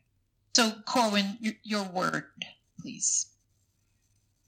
often he says for my relatives and your parents our words are not enough we have done too many things broken too many covenants that a simple promise is insufficient. Are you sure you only wish for my verbal consent? Or must we do something more significant? I It's true. I We did we did swear a blood oath to help him. Perhaps we should ask him to return the favor. Yes, and I think what he's saying is uh, he's kindly pointing out that uh, that an oath might not be enough, which makes which leads to the question of why is he here in these chains in the first place, and what more assurance can you give us, Corwin? I thought I had made myself clear. I am here because I have been unjustly imprisoned by the tyrant Eric, who makes false claim upon the throne of Amber. He used my shadow as a decoy for all of the others, my brothers, my sisters, the royal patrons of the court of Amber, to witness my humiliation while I, imprisoned in this place, tricked here by my sister, I'm sure. To be Yes, able to. what what can you do? What can you offer to us to give us assurance that you will do nothing but help us and never interfere or hurt us? I can give you my own blood oath. Will this be sufficient? You just said that oaths are not. This is a blood okay. oath. Yeah, when when, it, when I said oath, I meant like a verbal. I'm I'm saying this a verbal promise. Okay. The implication here is that a blood oath is an invocation of a powerful magic, and that is stronger and more binding than just saying, "Yeah, yeah, I'm going to do it." What happens if you break a blood oath? You don't know that you can. Okay. So Sigrun will uh, in, in, invite uh, the blood oath, and on her oath, uh, she will uh, attempt to free him with Cassandra's help. Okay. Anybody I else? I think Sorrel will press to make sure that it does include everybody, not just the people working to free him at the moment. If that makes sense. What do you mean? Who do you mean by everybody? Like Everybody in the room? all of all of us cousins are involved in this and would like that promise of Corwin not being able to retaliate against us for whatever reason. But, but so you mean cousins that aren't you mean Yeah. cousins that, that aren't aren't present here? No, just Just the five of Uh, us. Right? The five of us. five of us, yeah.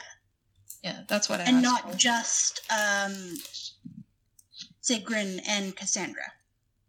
I think it was meant for everybody, right? That's how I worded it. Yeah.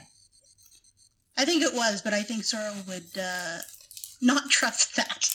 Before we invoke ritual, let me appeal to your practical natures.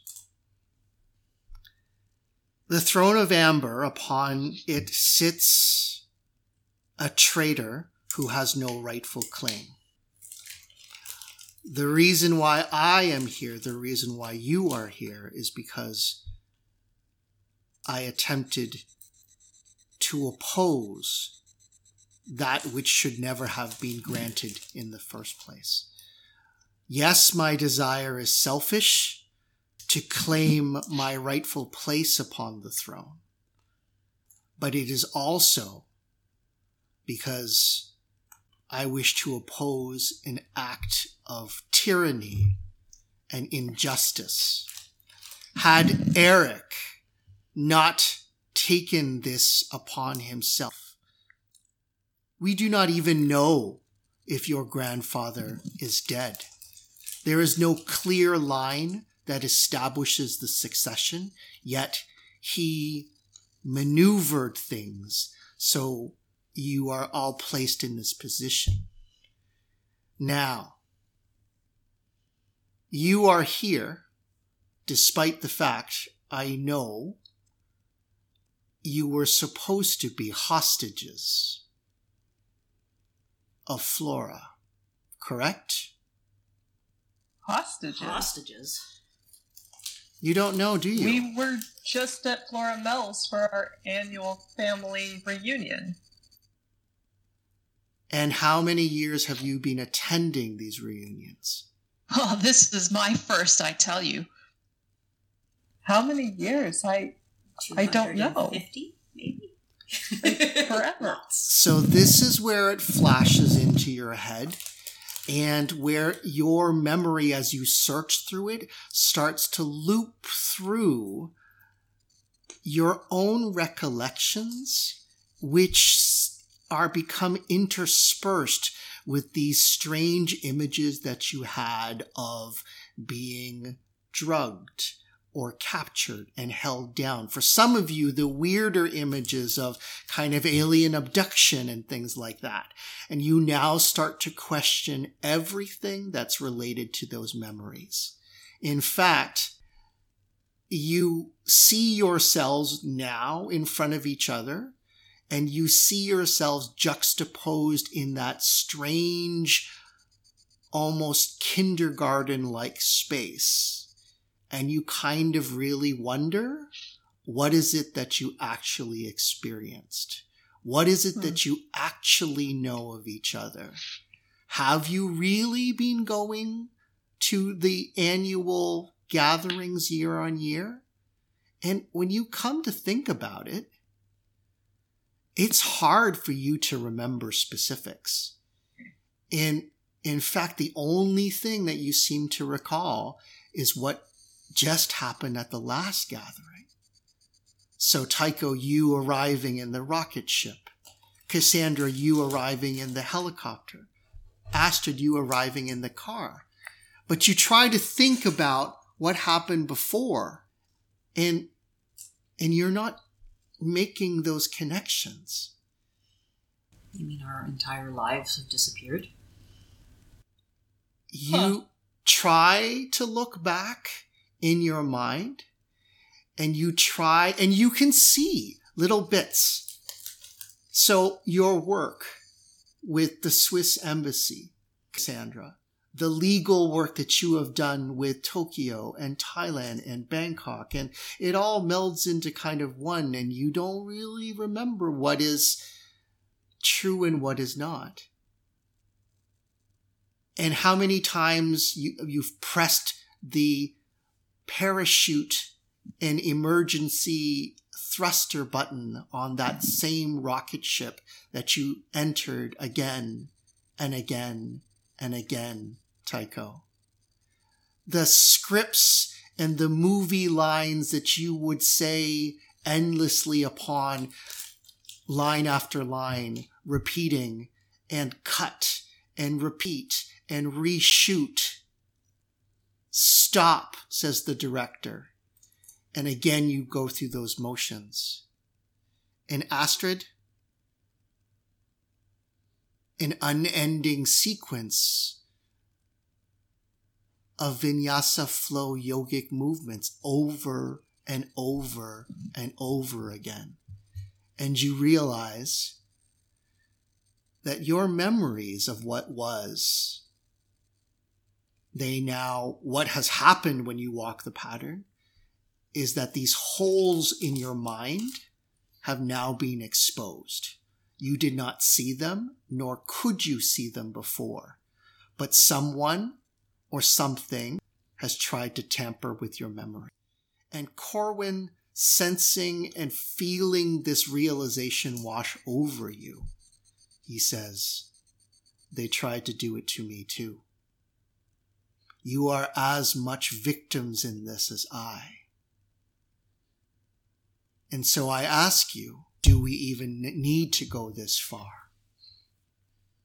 You have been pawns. I, how did you even get here? How did you know to come rescue me? We got a message from your bird It was Uncle Benedict.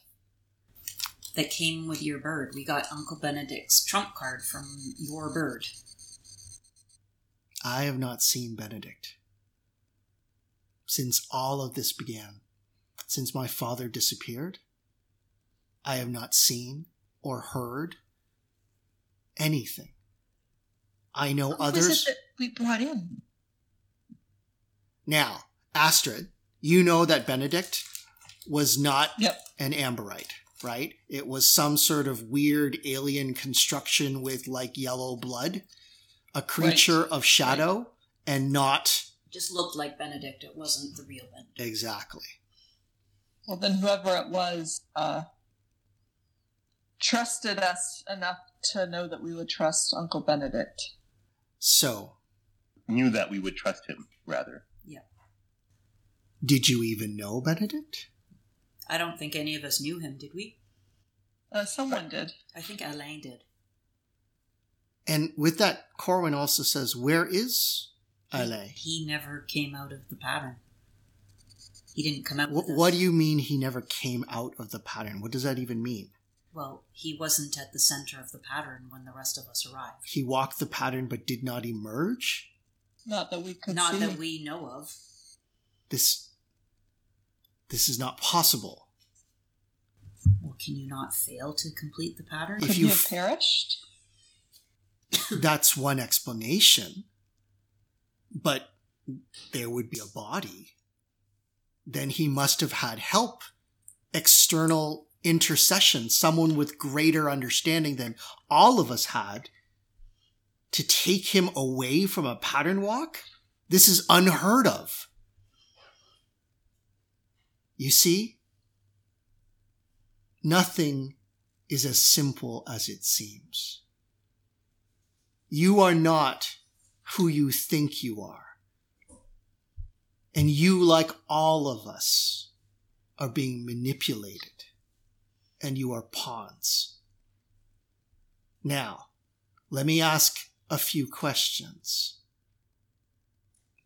Who were you with? You were at Flora's, yes? Firmly under her control, I'm assuming. Well, we were at her, With cousin Gideon yeah, with cousin Gideon. And Elaine, and they were the only ones who aren't here now. Suspicious, wouldn't you say? Now, I will say this Gideon is Bleys's offspring.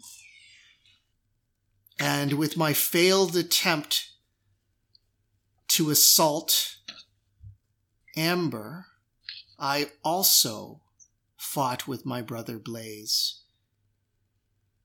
We allied together to overthrow Eric but ultimately failed.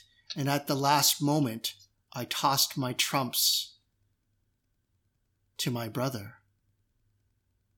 So it is possible that he and others,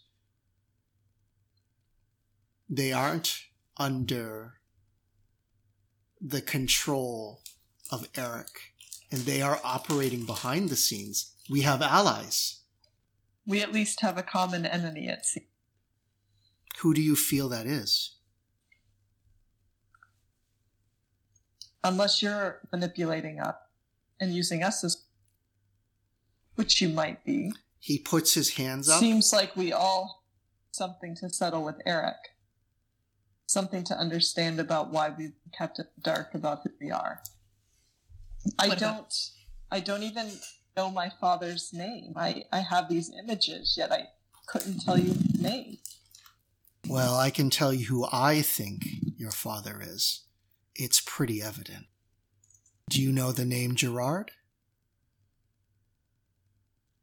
And that name does ring through you with electrical energy. In fact, that sailor who was rushing towards you in the pattern walk as you kind of shifted it elsewhere, Mm-hmm. that has a strong resonance with his arms around you, tossing you up in the air. Astrid just all silent, very con- What about Florimel? You said something about us all being hostages? Florimel was intended to be your warden. Why? No wonder it was so boring at her. Yeah. She did the same with me. Now, she is nothing but the executor of Eric's will. So, although I despise and resent her actions and do hold her accountable for the state of affairs, I know that she is ultimately just a pawn on our Why did why did she side with him instead of you? she and I have never seen eye to eye, and let us just say that she always has had a unerring sense for those who were in position of strength. She is not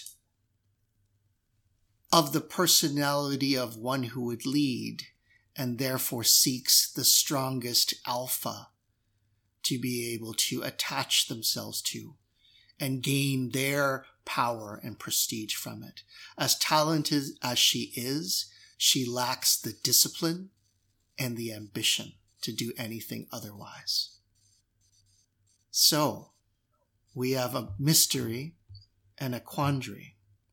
There are forces out there who have managed to free you against all of Eric's and Fiona's plans and to let you loose into the world as wild cards in our grand game.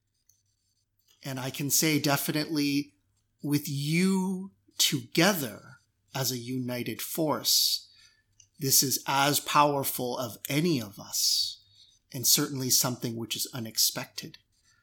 So whomever orchestrated this event has put into play great uncertitude, incertitude, into what would have normally been a very standard opening.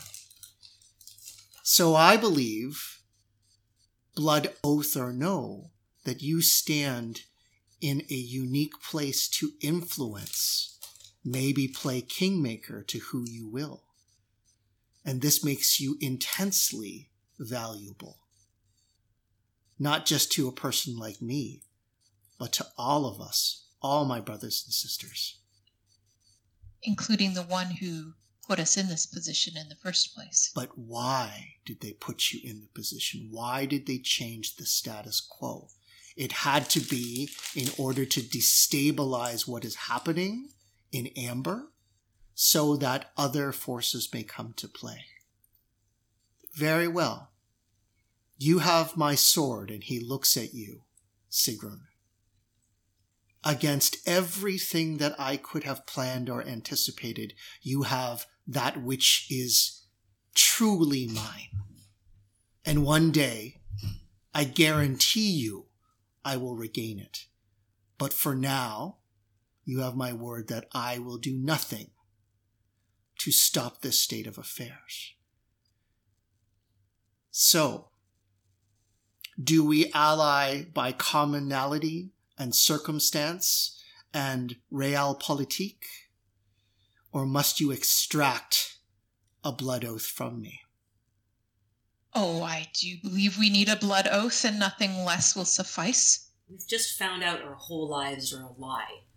I think we need the blood oath. I have no wish to be anybody's pawn. He turns and he looks at Sorrel and he looks at Tycho. And there is sadness and regret in his eyes. And he says softly, Truly, I did not know. Your mother, now that I can clearly see her self in you, I did not know that you were even around. If there's anything that I can say, I regret this. I regret not being able to hold you, to see you, to have you grow up, to tell you stories at night. And this more than anything, I realize that I've lost so much my imprisonment, my blindness. I've lost time. Time that I could have spent with you. Time that I can never, ever regain. I hope that you will travel to your mother someday and truly find your heritage and your birthright. Very well. I am at your mercy. What is it that you would extract from me? Your blood oath that you will work with us and for us, all of those who are present in this room right now, forever and never against us. Work towards you to what end? What is Work it that with you wish? us and to support us and never against us. Those are the terms? Binding Uh, as they Sigrun will. will look to the rest of the group and and solicit uh, any further changes or additions. I say that we be bound in this quest to get to Amber, figure out what happened to us. That is much more that- specific. That he he is he is bound to it to help us to figure out what happened to us. I to that I think is the extent of the oath that I would require.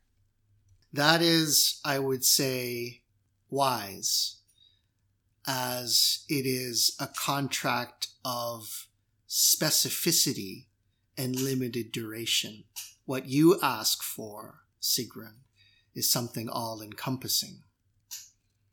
I find, and I'm sure the universe will find those terms to be difficult to interpret at the best of mm. times. I need your blood oath that you will never take this sword from me. I cannot give you that blood oath. That sword is mine. I do not know why you hold it, why it is yours in your hand. So long as this sword is mine and recognizes me as its owner, that you will never try to take it from me. And the rest of you, what price do you enact? I think our act is is the same as everyone else's in that you would not work against us and you would assist us. That's the least you can do, don't- don't you think? That you will help us find out why we were taken prisoner and help us rectify the situation. Fix it. So If this is the doing of Eric, we will make him pay. Yeah. Help us get revenge. Yes, I think the we can all agree to that. Lives. Yes. Very well. But Yeah. I'd like to make sure that we do all agree to that. I did not hear Sorrel speak up. I think that we need guidance. I don't think that naive to Amber as we have been made to be, that we can be the force Corwin sees. Yes, and that is the that's the trick to receive guidance without becoming a pawn. Yes. And I can't think of any other way to elicit that, so I will agree to these terms. All right. He holds your gaze, Sorrel. He says, That is a wise perspective, daughter. Very well, wielder of Grayswandir. May you hold my blade in sacred trust, and I give you my oath that you, if you should ever tarnish her, I shall come after you, and in no hell will you be able to hide. And run you will, but I will find you. And that I give you without blood. Now, take the blade and take of my blood. It is necessary in order for you to impose this. But this Signal binds us- all of you, and so you must do the same. Oh, we must all. Sigrun will step forward with the blade and she'll extend her hand and she'll make a cut. She'll make the cut on Corwin's hand and she'll step aside so that everyone can join and, and, and mix their blood so that we can agree on this blood oath as one whole. you can see the cut begins to bubble and boil and these weird shapes gelatinous protrusions begin to bubble up throughout the cut and above into his hands as the blood itself Is begins this to just pool. Corwin? Or is just this all- Corwin at the moment because he's the only one that is cut. So Sigrun, you have the blade in front of you. It drips freshly with the blood drawn from Corwin.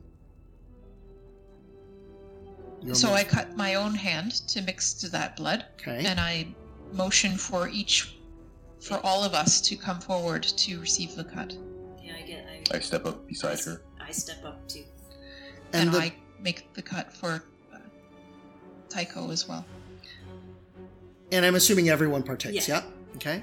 So, Yes. so the blade slices in almost painlessly, and as the slice is made, you can see this golden glint that just kind of flashes as the blade's mirrored surface reflects off of you, and that slight nick that just bubbles enough blood for it to begin to flow freely. Now, bubbling out of the wound in Corwin's hand again is that blood bird. But the blood bird, oddly, now assuming the size of a medium size or large raven, seems to have two heads all looking at you. And it's very off putting as one of the heads sort of gazes into your eyes and the other ones, and it lets loose a! Hugin and Munin of thought and memory did look into Mimir's well. Take care, daughter and sons of Amber, not to drink too deeply, lest you learn that which you cannot escape. Bound in blood means bound in doom. And many paths, one weird, shadows cast by Amber in twilight. And then the bird flies into the air, and the blood congealing on your palms begins to actual bubble and start to grow warm, and it starts to move. What do you do? Nothing? no idea. Uh, Sorrel will hold her hand out palm up to see what it's doing. Okay. Sorrel, you feel that if you wanted to, and Tycho, you get a sense of this as well, that you could manipulate the blood and its shape. You feel that the blood is sort of being drawn out of you bit by bit as the magic begins pulling towards. And it starts taking on this shape that begins writhing, this sort of gelatinous movement. But you feel that if you wanted to, you could influence what form the blood takes. Want to make a change? I think Sorrel would try and influence it just to see that she could and try and make it into a seabird instead of a raven. Oh, you mean Corwin's? Uh, sorry, I wasn't talking about Corwin's or, or bird. like or the blood, I It's guess, your to see if blood. She could yeah. do the same thing. Okay. And how big do you want to create the seabird?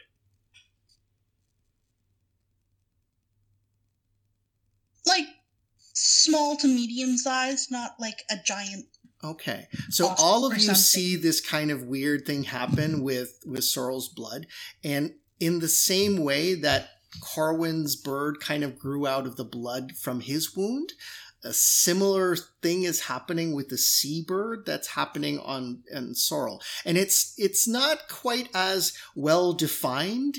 You know, you can see, but it's kind of merging back and forth, and it's almost like she's having difficulty kind of controlling it.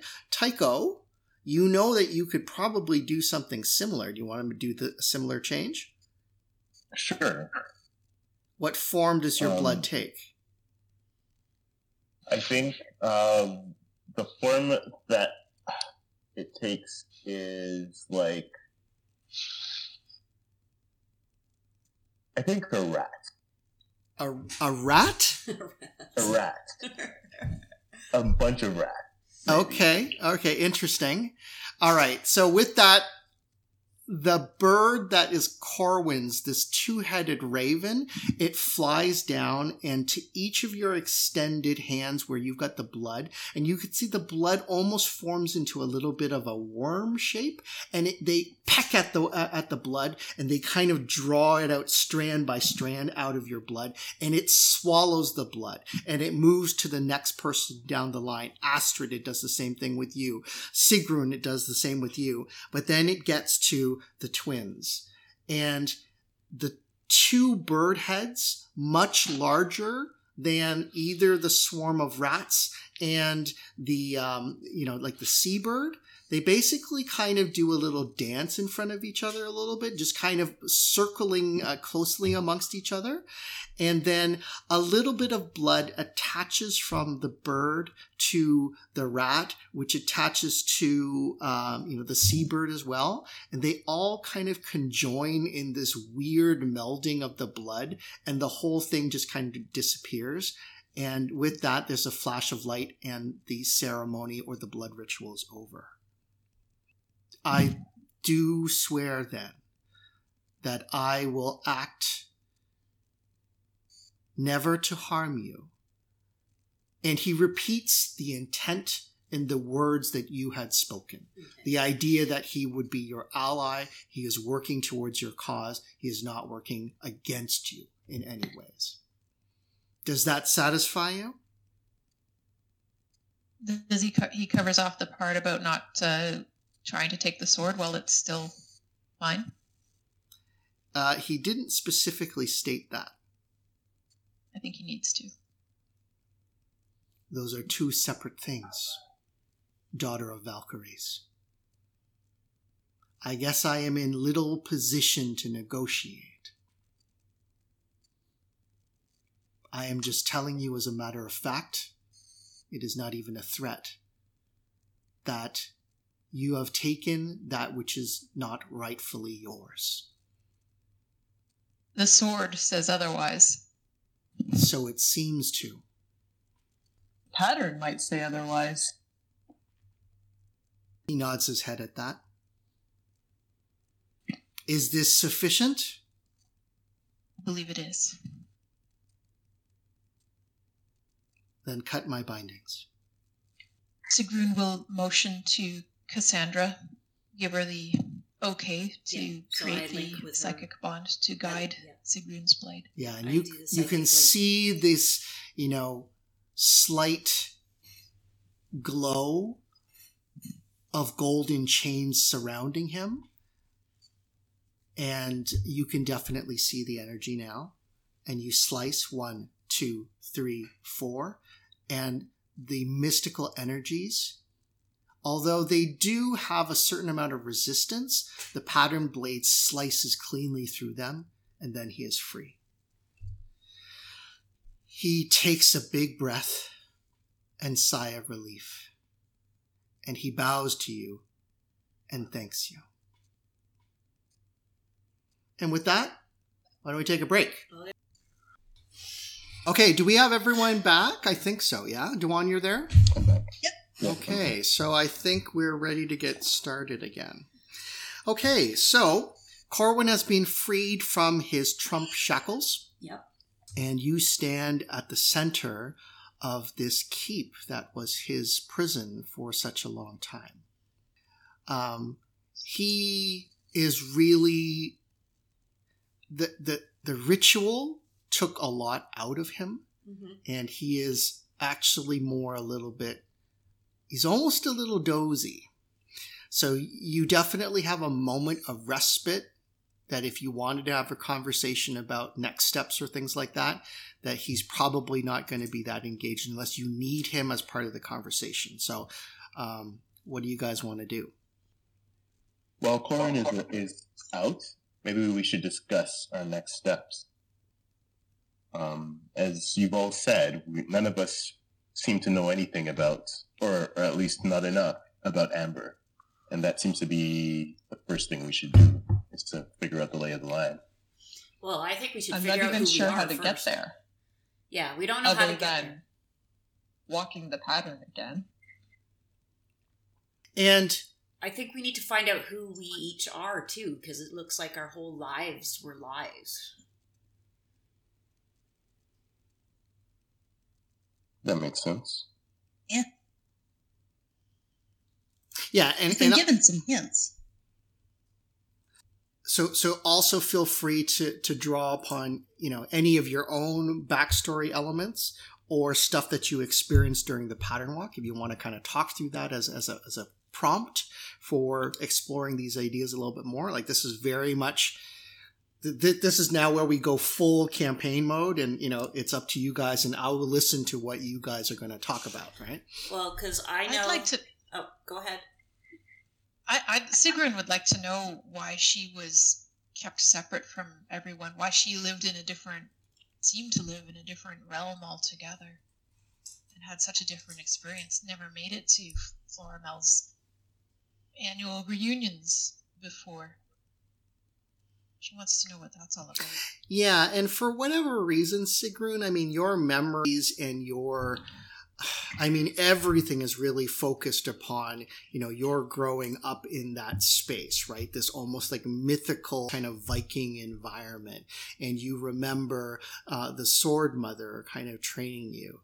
Now, again, if you really think upon it critically, and you start to think about, you know, that life and your memories and the hunts that you went on on the fjord, the different voyages you took out on the Viking ships to go raid, you know, the, the following area, you realize that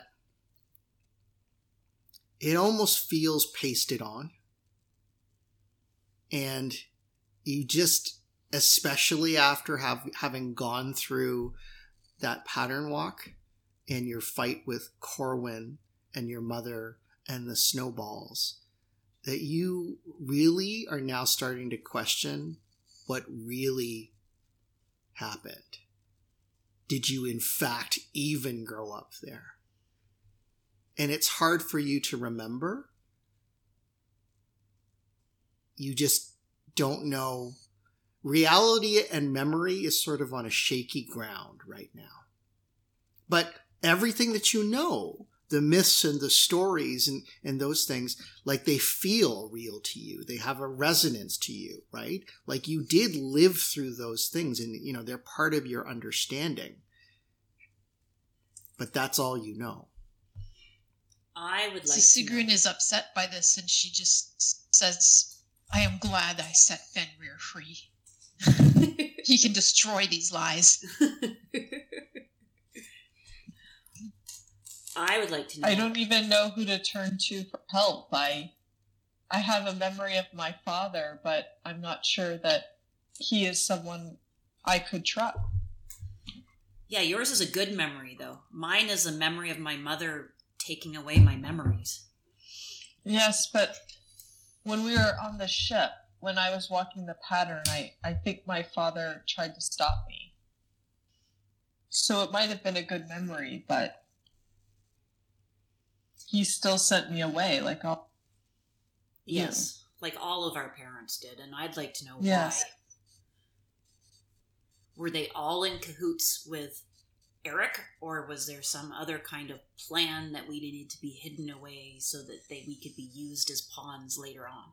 That's what we need to find out. Now, let me know if you want to pull Corwin into the conversation. Like he's resting right now, but you know, if you want to ask him questions or whatever, you can pull him in. It's up to you. I'm ready to pull him in whenever everyone else is.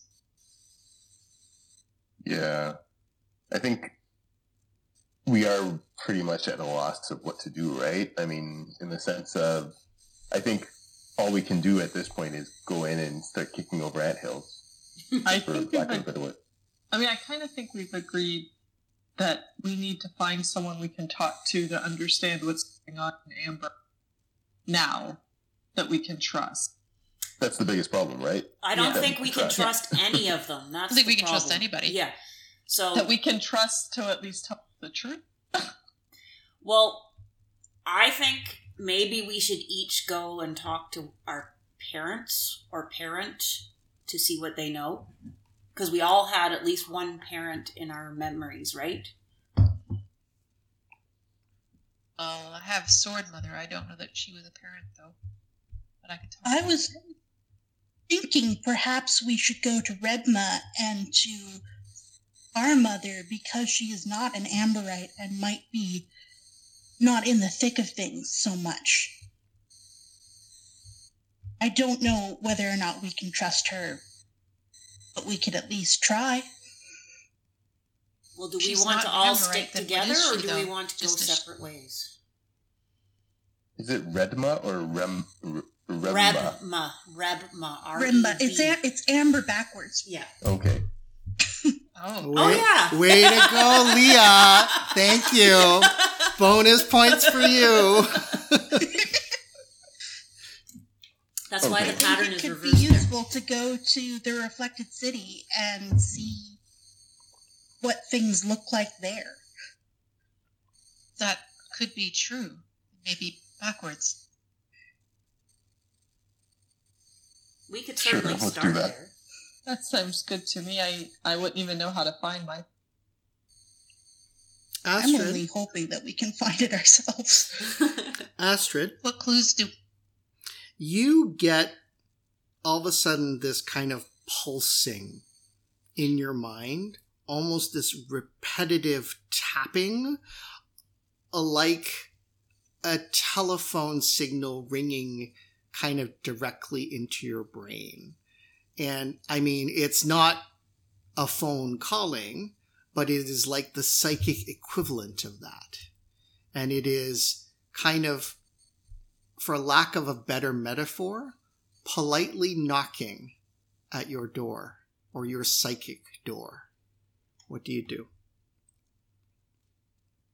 Sorrel is going to allow it. Sorry, this is for Astrid, not sorry. Oh, sorry. Oh yeah, okay. Um, yeah, I will allow it. Okay. Now, there's different ways to open. You could open the I- door a crack, or you could just open the door wide open. Definitely a crack. I'm keeping my defenses up. Okay, so um, and you get this. It's almost kind of in, indistinct. It's kind of like hello. It's, it's like re- really, you know, you'd have to open the door a little bit wider to kind of you know let it in. But um, you I'll can open it halfway then. halfway. But still very cautiously. Okay, so But nothing is looking to force its way in. It is definitely sort of an open contact from afar. And it's almost like they are doing the same thing as you, right? So it's not a forceful intrusion. It is definitely you pick up the phone. I will talk to you if you will talk to me. Hello? Who is this? So you get a sense that it is your cousin Gideon. So you lot pulled it off. I didn't know you had the collective balls to do it. Tell me, what's he like? Is he as as arrogant as they say? What happened to you? Why didn't you come with us? Why, why, dear cousin, to be perfectly honest, plausible deniability, truth be told. After all, blood is thicker than water, they say, and there's always matters of succession to attend to. Yes, he's as arrogant as they say. So, did you do it? Did you set him free? Why should I tell you? Tit for tat. Maybe I have uh, something that I can reveal to you that could be of use to you or my cousins. He is no longer in chains. Really? I'm waiting. What do you have for me? Are you looking for something concrete? Or are you looking just for, let's say, a narrative story arc? I want to know what's going on. I want to know what you played in this. you want to know what? And I want to know if you're on our side. My dearest cousin, why would I ever oppose the lot of you? It's a good question. All right. My turn then. I, I will say, at least you're all predictable. I thought if anyone who was going to do it was going to be cousin Cassandra, but you know, competition has always been her Achilles heel. But predictable. Why don't we make a wager? Would you be up for this? Now, the rest of you, you can see that Astrid is kind of, you know, touching her, her temple. She's clearly in some sort of psychic communication. Okay. You, Cassandra, believe it to be like a Trump contact. Mhm. The others, I don't think you have enough exposure to Trump to really understand what this is all about. But definitely Astrid is sort of, you know, not really moving and she's, you know, having a telepathic conversation with another force or something. So you can see that happening and, you know, I mean, you could choose to interpose yourself. You could ask a physical question, what's going on. And it's not like Astrid that you are not aware of your physical Okay. surroundings, okay? Unless you want to block them off because you want to be wholly on the defensive psychically. Oh, I think that I would want to um, say it's Gideon. He wants to make a wager. I think he's somehow behind this. What does he have to do with this? He's I'm not- secretly behind it. You think? I'm not sure, but he. Oh, are you talking to the others? Are, are we going to make this a conference call? I, I haven't done that before. That would be different. We might as well. All right. Well, go for it. So I will. Um, I will reach out and I'll say, Cassandra, could you help me? All right, Cassandra, what do you okay, do? well, I link with Astrid, and then I try. I think I, I need your help Yes. to uh, allow all of us to Yeah. So I'm gonna link Converse with Gideon. Astrid, and then if everybody else lets me, I'll link them into it. All right. So we just got like a circle of front doors with Yeah. like heads. Yeah, that's right. Your little head's kind of peeking out. Okay. And and then you can clearly see on the other end of this kind of, you know, psychic telephone line type of thing, you can see Gideon and you get the psychic impression and you can actually see what would be the projection of his form.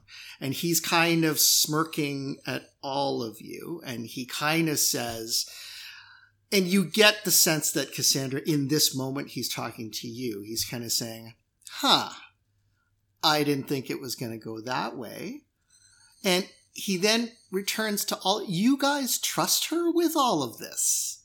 You are naive. I am going to try and pull him through the Trump. Ooh. Ooh. Oh, very that nice. That sounds like Cassandra. okay, so Cassandra, you're going to try to pull him through. Okay, he instantly puts down a block of energy, okay? And he's blocking that and basically, you know, like the door now gets reinforced with steel around the side. and these bars kind of come out. Now, it's not fully Cassandra, we need his help. Stop it.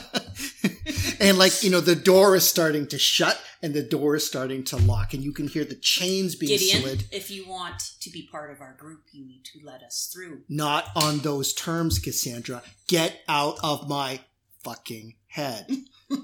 Can I try to can I try to drop Cassandra's can I like rescind my consent and try to drop the help? I'm afraid of losing Gideon. she is connected to you so you would have to basically you can try how Yeah, do you how do you do it? how do you drop the Uh, line? I uh, just imagine all that uh, Aikido training from when I was a kid, and I even visualize um, younger Astrid, and I kick her in the face. okay. So But, the, like, the, the psychic equivalent of like psychic, yeah the psychic that's equivalent of a martial arts kick. channeled. Okay. And so actually you can through the psychic connection uh, Cassandra, you can c- totally see that she's telegraphing this, right? Right. And so she's duck out of the way and I push her back. Okay. But now as you do that like the bolt another bolt on Gideon kind of, you know, flows away. And then, and then I push against Gideon really hard, using everybody's psychic energy that I can. Okay. Now, guys, what happens now is that, okay, uh, so, um, Astrid, you managed to kind of get this kick in, but clearly it was not, uh, effectual at really penetrating her defenses. It is analogous again to you striking and someone blocking. And in fact, fact, they blocked you pretty hard that it actually hurts you. Okay. Okay. Um, but in that moment, then you, the rest of you start to feel Cassandra's powerful mind start to pull on your psychic connections and almost like vampirically start to suck your psychic energy towards you. What do you do? God, I love this. uh, let's go. Let's go in Trying to break order. Connection. Like, get out of the call. Sigrun, what do you do? um, I don't really feel like I'm much involved in this. Um, Do you allow her to uh, to use your psychic essence? do I allow Cassandra to use my psychic essence? Yes. Um, I'm just trying to open the door. And yeah, that's I that that, that in this th- case. that I is think I communicated to you. And I recall, I recall also that Astrid has uh, opposed me uh, earlier. Okay, so that door flows Yeah. open, and uh, you have like freely her. Again, you're not really using or or or invading her mind. It's more Right. using it as a, Yes. a- a sense of energy. Right. Okay, so that's kind of pulled through, and you have that. And with that, your force against um, uh, Gideon's door, like one of the chains just snaps. Okay, and like you can see and you can feel him. He's trying to slam the window shut and all this sort of thing. Okay, next up is Sorrel. You said you wanted to get out of this, I think, but let me know what you're doing. Yes, I think she feels uncomfortable being used for something like this, even if it is probably for the benefit of the group. So she rescinds her energy. Okay. Um, and so um, you can feel Sorrel begin to shut that off. And again, if you want that energy, it's going to take effort. You might be able to bring it back, but No, if there's they're not it, you just don't take it. Don't okay, take. Sorrel, you're out. Okay. Okay. Uh, Astrid, do you want to attack again? Uh, yeah, yeah, it is Astrid. Okay. It okay. Um, uh, Tycho hasn't gone. Does Tycho need to go first? No, Tycho goes after you. Okay. Um, this time Tycho I- is so last. I'm afraid of losing Gideon's contact. Okay. Uh, so I, uh, again, like just kind of look at. Well, I guess I can actually look at Cassandra, You can, absolutely. and I'll use my power word, and I'll say, "Chill out." okay. So, and with that, like you feel like that for, for a second, like you still have a hold of it. And she's basically like, he, she's trying to get you to change course or, or direction. So it's not quite as forceful. You lose a temporary link to, uh, you know, Astrid's energy as well, but you can feel that it's going to come back and it's going to resurge in just a couple of seconds. I just wait then. Okay, so you wait.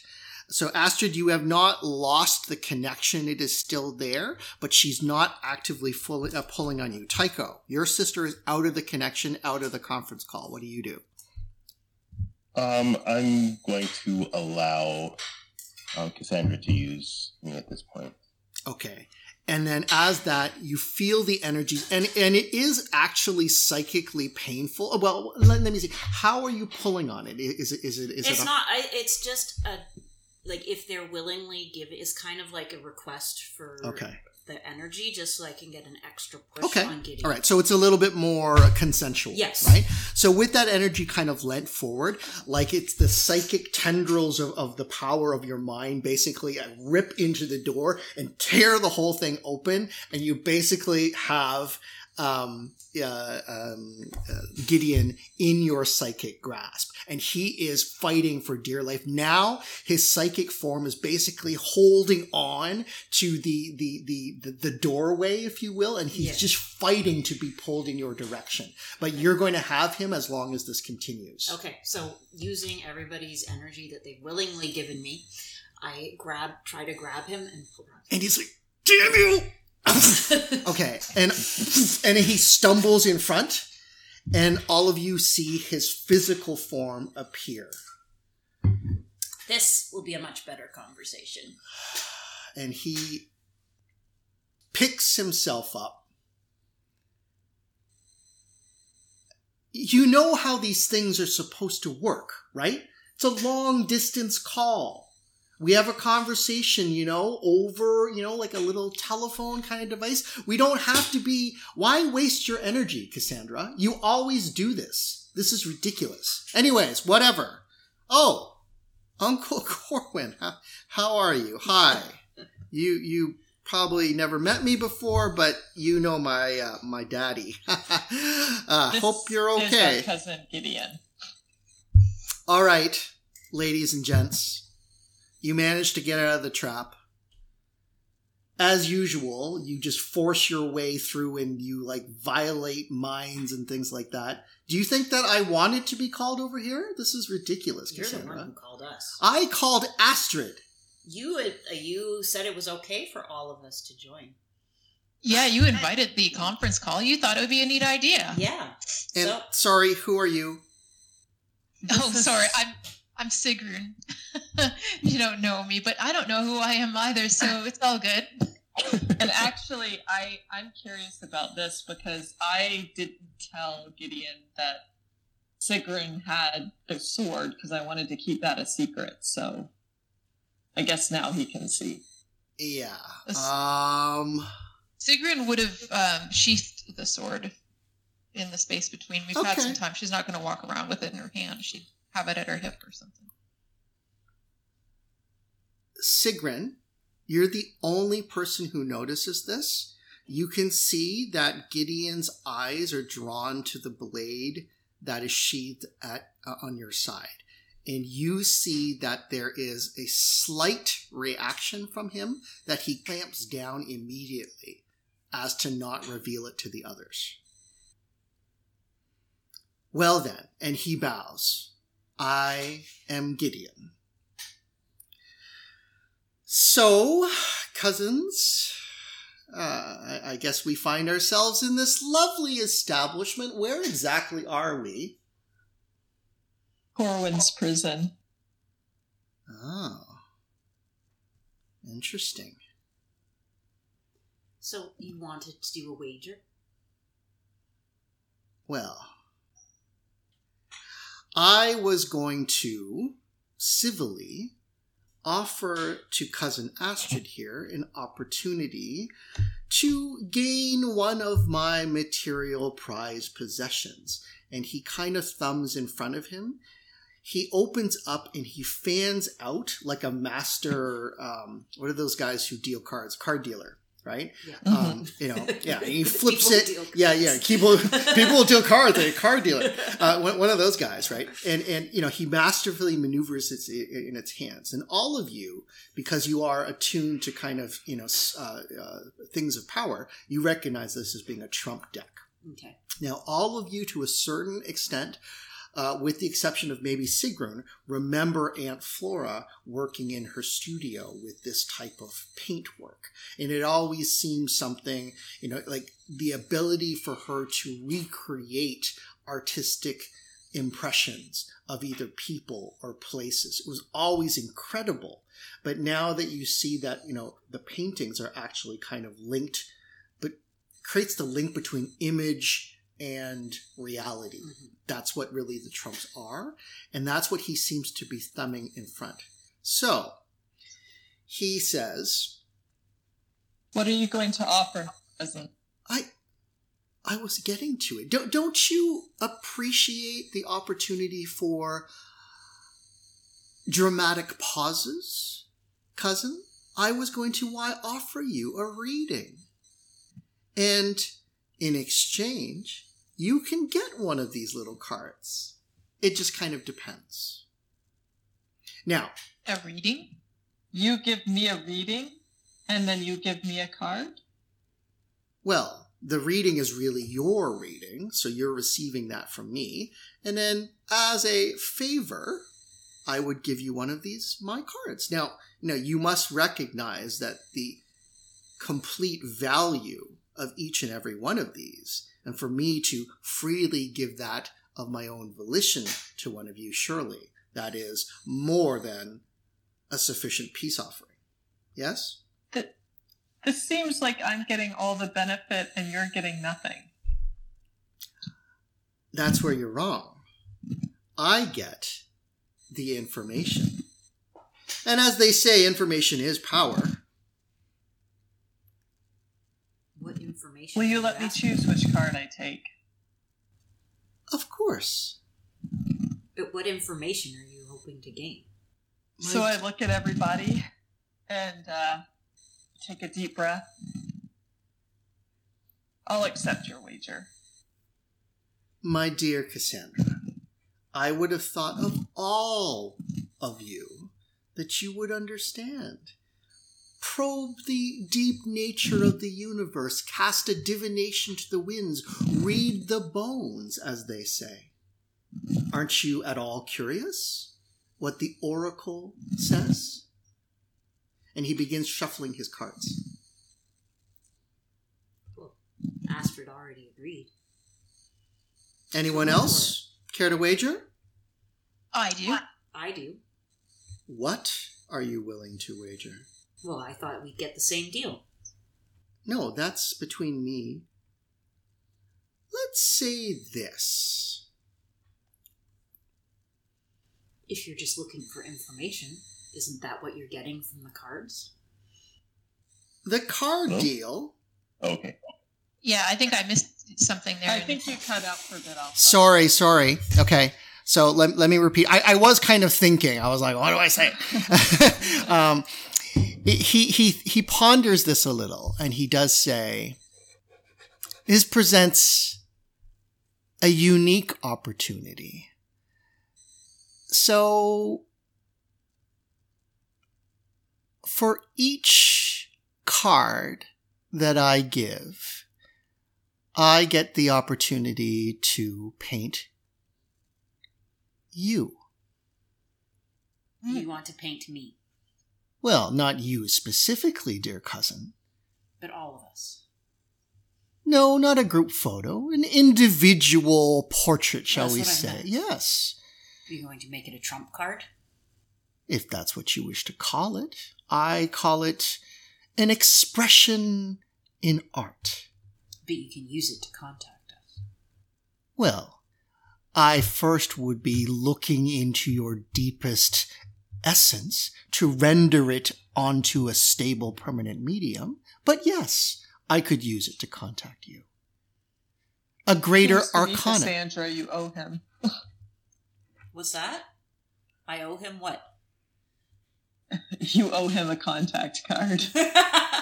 if he wants my contact card, I already pulled him through once.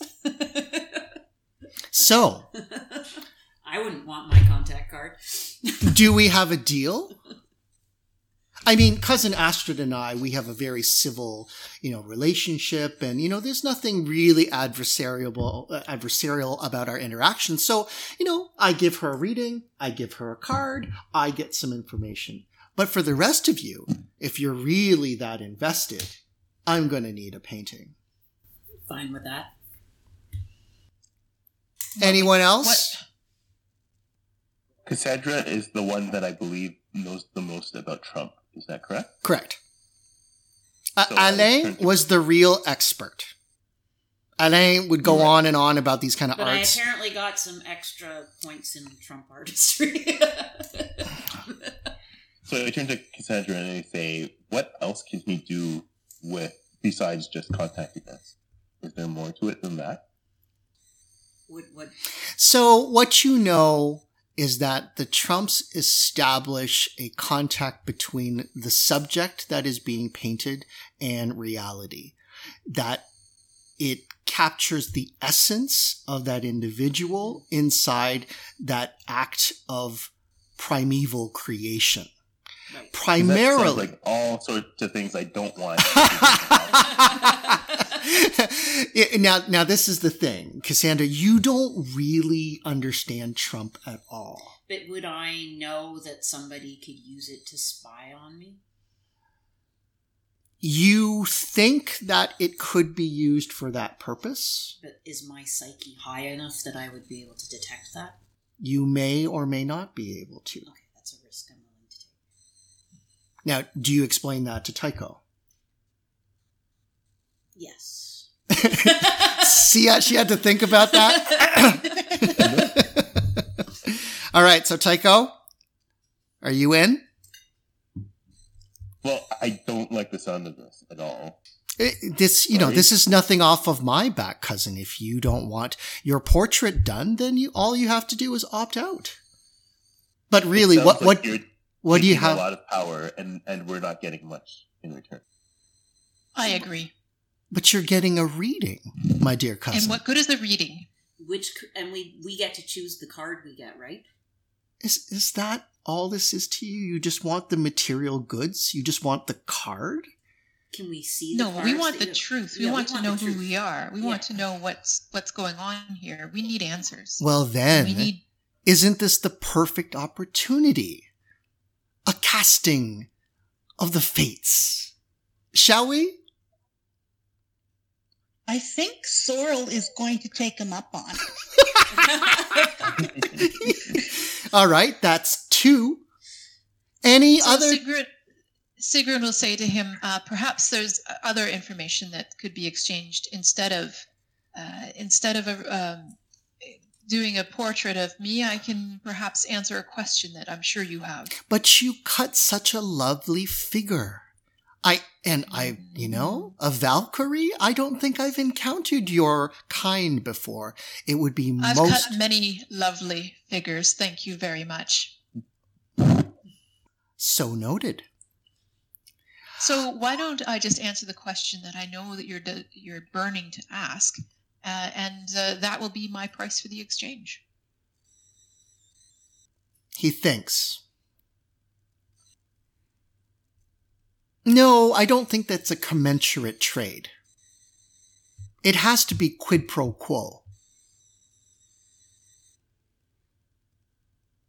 I mean, how do uh, I, first, I mean, all your information is hearsay and guesswork. So how do I know that it is of even a value to me, especially when I don't even know you? These others, well, I could at least trust their base instincts. But you? You just said it yourself. You don't even know me. You have a lot to learn. It is in your best interest to do the reading so that you can learn of me yourself. you presume that I care. oh, I think you should. You know you should. Astrid rolls her eyes.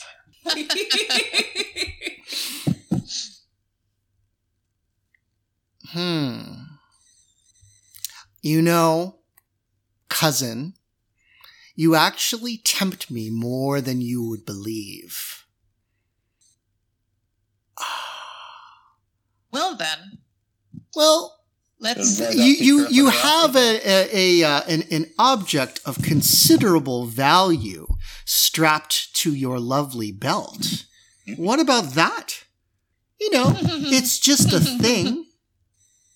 I think you have just confirmed for all that you do not barter in a fair manner. All the more reason to settle while you can. My offer stands. And what is in this reading for me? I don't know whatever it is that you get out of a reading, my dear. I just question the uh, the long term value over uh, over a, a, a trump that uh, uh, that uh, that that may persist. That's your prerogative. Hmm. Anyways, I make the offer only once. It was interesting, but no thank Fine, you. I will I will take it. I will take it, Gideon. That's Mark my three. Words. Mark my words. I do not trust you. And I, you know, cousin, I would have nothing else. Like, ah, truer words were never spoken. So, we don't trust you. Yes. okay, and, and it's our, the, the, the time out. Who, who is all, okay, so Cassandra, you're getting Yes. portrait. And so it's Tycho who is not allowing it. Anybody else Yeah. not allowing it? I think everyone else is Okay, going to do that's it. I fine. So he begins to shuffle the cards. Am I up first? Well, you're really all part of this, and I think why don't we have you draw them, dear cousin? That adds a little extra something to this. Please. It's And- true that uh, the energies will guide us to the cards that we need most. He kind of rolls his eyes at that. Oh well, Sigrun will actually um, invoke her power word um, Sinaranger for a boost of luck as we do this. Okay. Now, so is only as is he doing one reading for all of us? you're not sure. You're going to have to talk to him more, but he's starting his reading. Just a minute. Are you just doing one reading for all of us, or are we getting individual readings? You are each. Oh, you you think this is a one to many kind of deal? No, absolutely not. So we each get our own reading. the bargain is I am doing. Well, I, I should determine what casting I should do, and I was thinking, what do you think about the grand battement? Combat law. Yes, the the spread. I mean, we could do the Celtic cross, we could do like a three way, but you know, I think because there's so many of you, I think we at least need multiple lines. I think we need individual. I individual. I think you should use runes. I think we Cassandra, should do individual We don't and not a understand the way reading. cards work. Sigrun doesn't. She's she's more into runes. The message Why suddenly it will is it we speak just to it will speak to who it group needs to speak to in terms that they can understand. Do not be overly concerned. We need information. We're getting some information. And it's not like I I'm casting some you- sort of enchantment over you. Do you honestly think that I have that within my modest Yes. capabilities? Yes, I do. Cassandra, I recommend to you that you spend some time meditating, be open to the message that the cards give you. Because right now I'm sensing a lot of closure. Listen to her, cousin. I think she speaks from experience. I think she's too accepting. I really wish we could play face to face. I, I would love to see all of your faces and reactions. She is too Ah, trusting. You don't understand. Like, it hurts me so My bad. agreement was for a personal reading. I will not accept a group reading. Uh, well, then, I'm afraid we are going to have to nullify our terms of contract, my dear. That is not what we agreed to. Well, that's I expect fine. you to hold the agreement we had. Cassandra, do you have a nickname? Do uh, or is it always just Cassandra? For you, it is Cassandra. Okay, clearly. Well then, cousin, that's your choice. I hold the cards. I do the reading.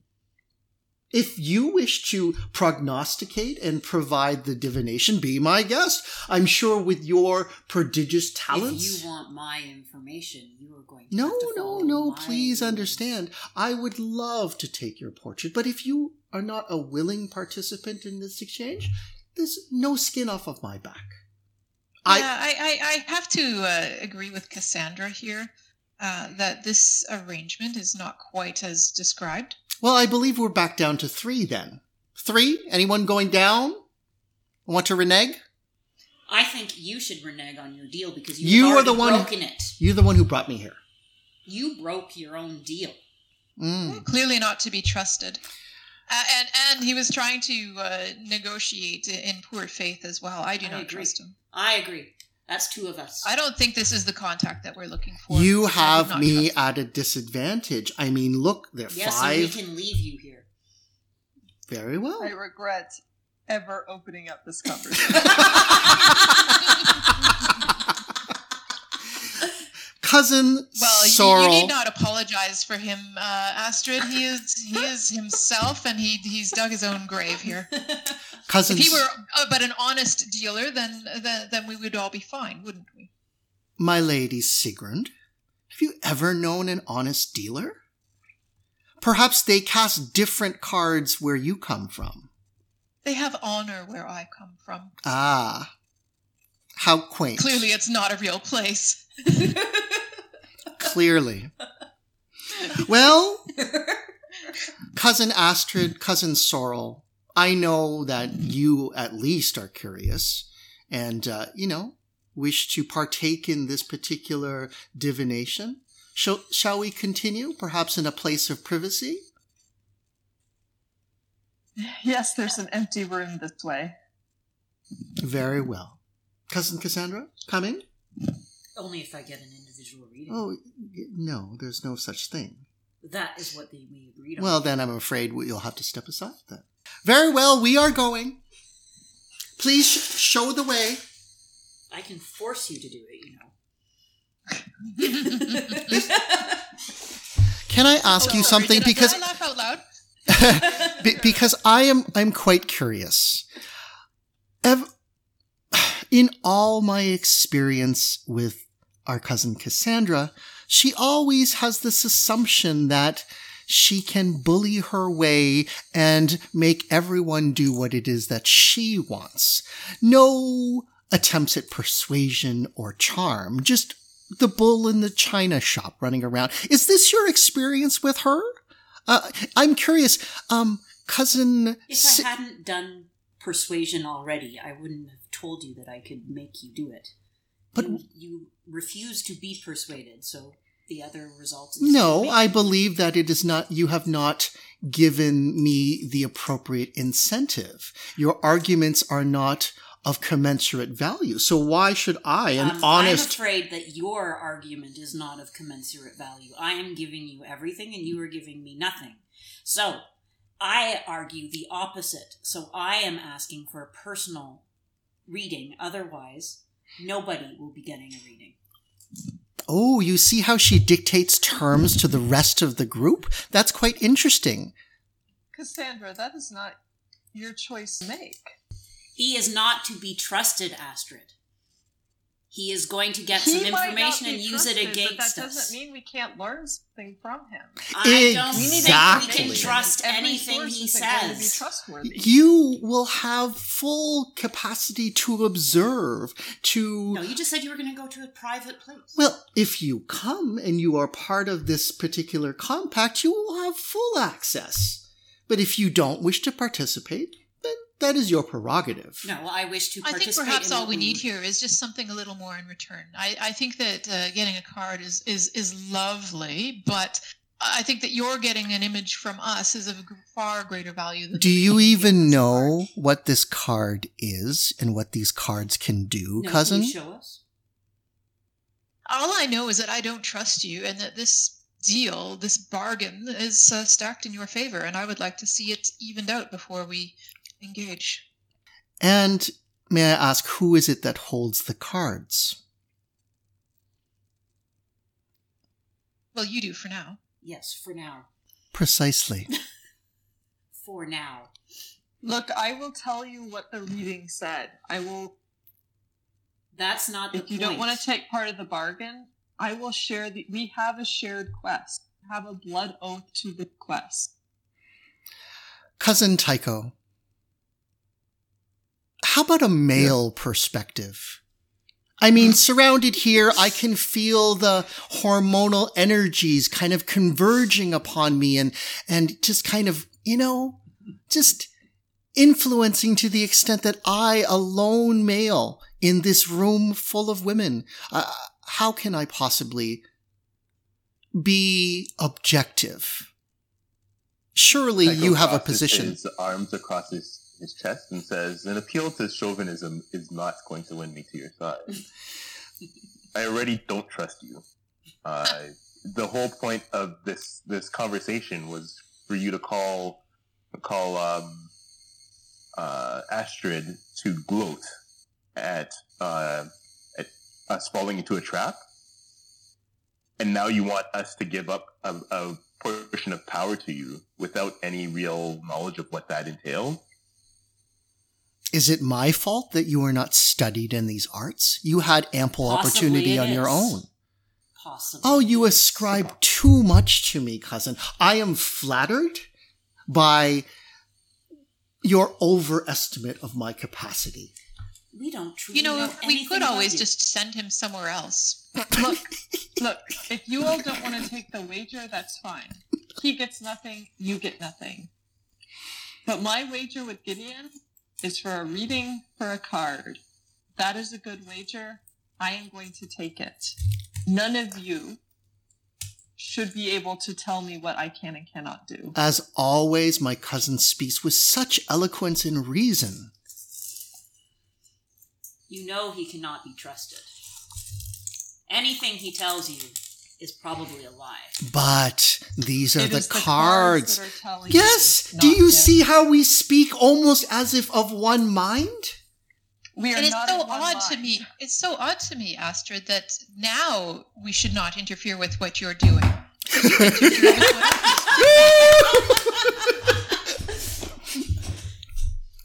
Yes, Just you have to saying. I'm afraid I, I don't understand your meaning.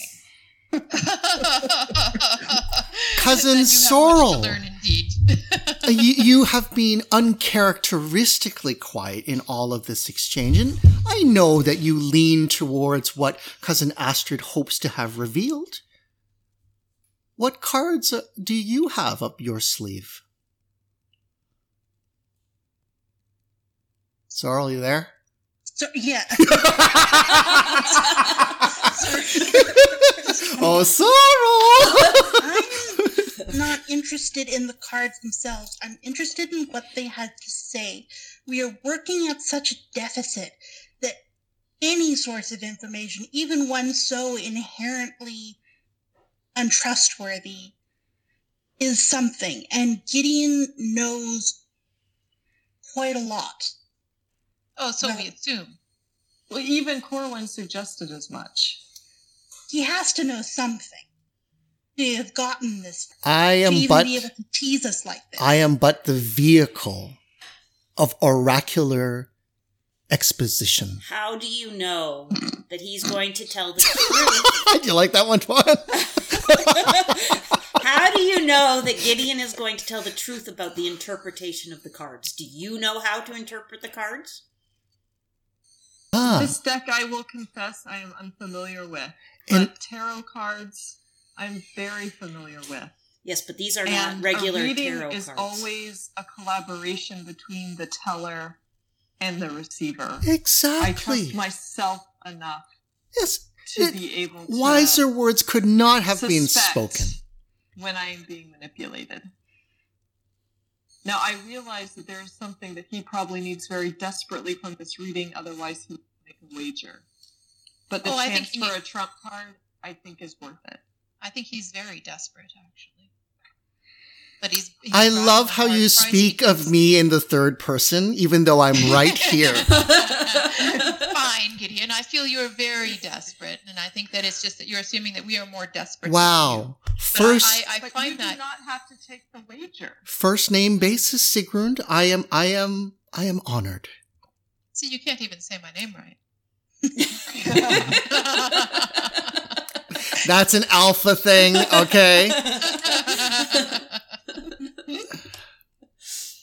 I don't know about this. I, I feel that I feel that uh, there there's must be a way that we can uh, resolve this and make it into a fair wager.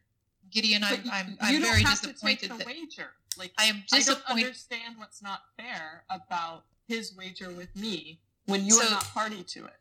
So Sigrun is referring to her own wager with Gideon that is currently non-existent because the offer that uh, he has made to her is not sufficient, uh, and she doesn't understand why he is so unwilling to budge. exactly. Why why must you have a group reading when you originally said it was an individual reading? Well, why the change? to be fair, before you so conveniently pulled me into this group conversation, Which you agreed to, by the way. well, I all I wanted to do is to say hi. Simple courtesy, a little, you know, checking in on my cousins for their well-being. I wasn't expected to be pulled halfway across the Yes, universe. The fact that you know knew where to find us, and that what we were doing tells me that you were behind it, or at least a party to what what happened to us. That's right. That's right. He makes It a big probably- big scene of blinking his eyes with mock uh innocence. Mhm. You're not fooling Okay. me, Gideon. So the the next question is why. So and who and if you we give him these for? cards, he will have the ability to call us at Yes. his beck and call. So who are he you is working likely for? the one who is who has uh, had a hand in freeing us. Yes. Wait, wait, I, I I've never been in this, you know, surrounded by beautiful women all asking me this. Stop it, Gideon. So now we're beautiful and not like hormonally overbearing.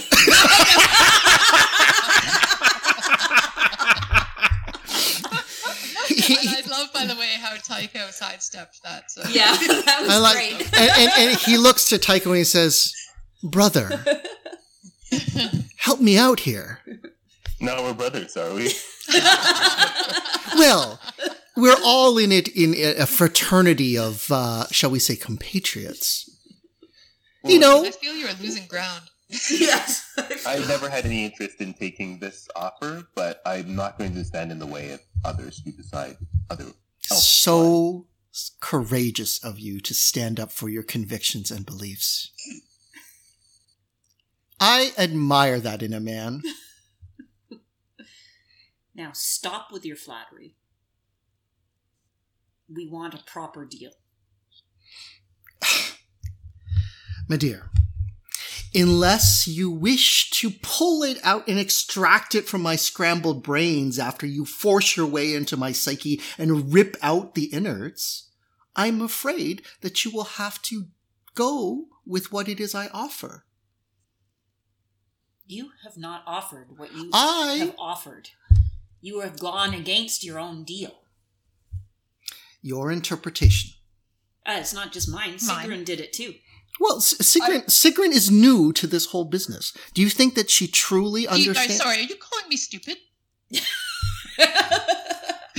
Just because I'm a Valkyrie does not mean that I am stupid.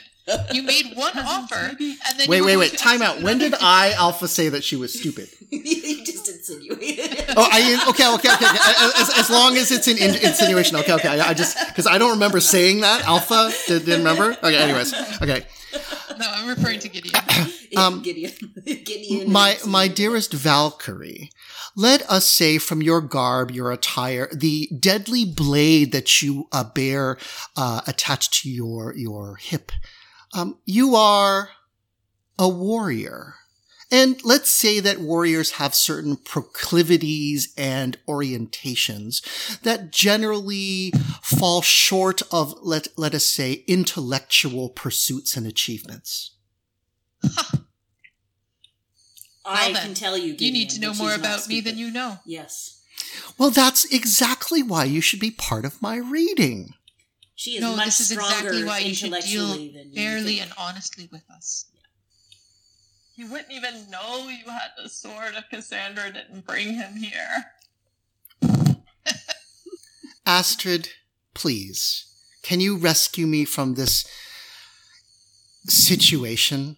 Sorrel, I know you are curious about the reading, and by all means, you could convey that information to them. And you get a lovely portrait done.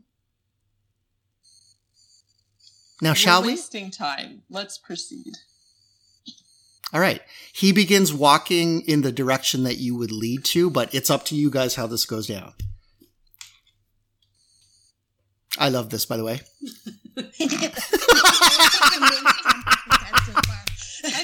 information is free to, to be shared, and if Astrid has said that she's willing to share it, then I think that we can all attend.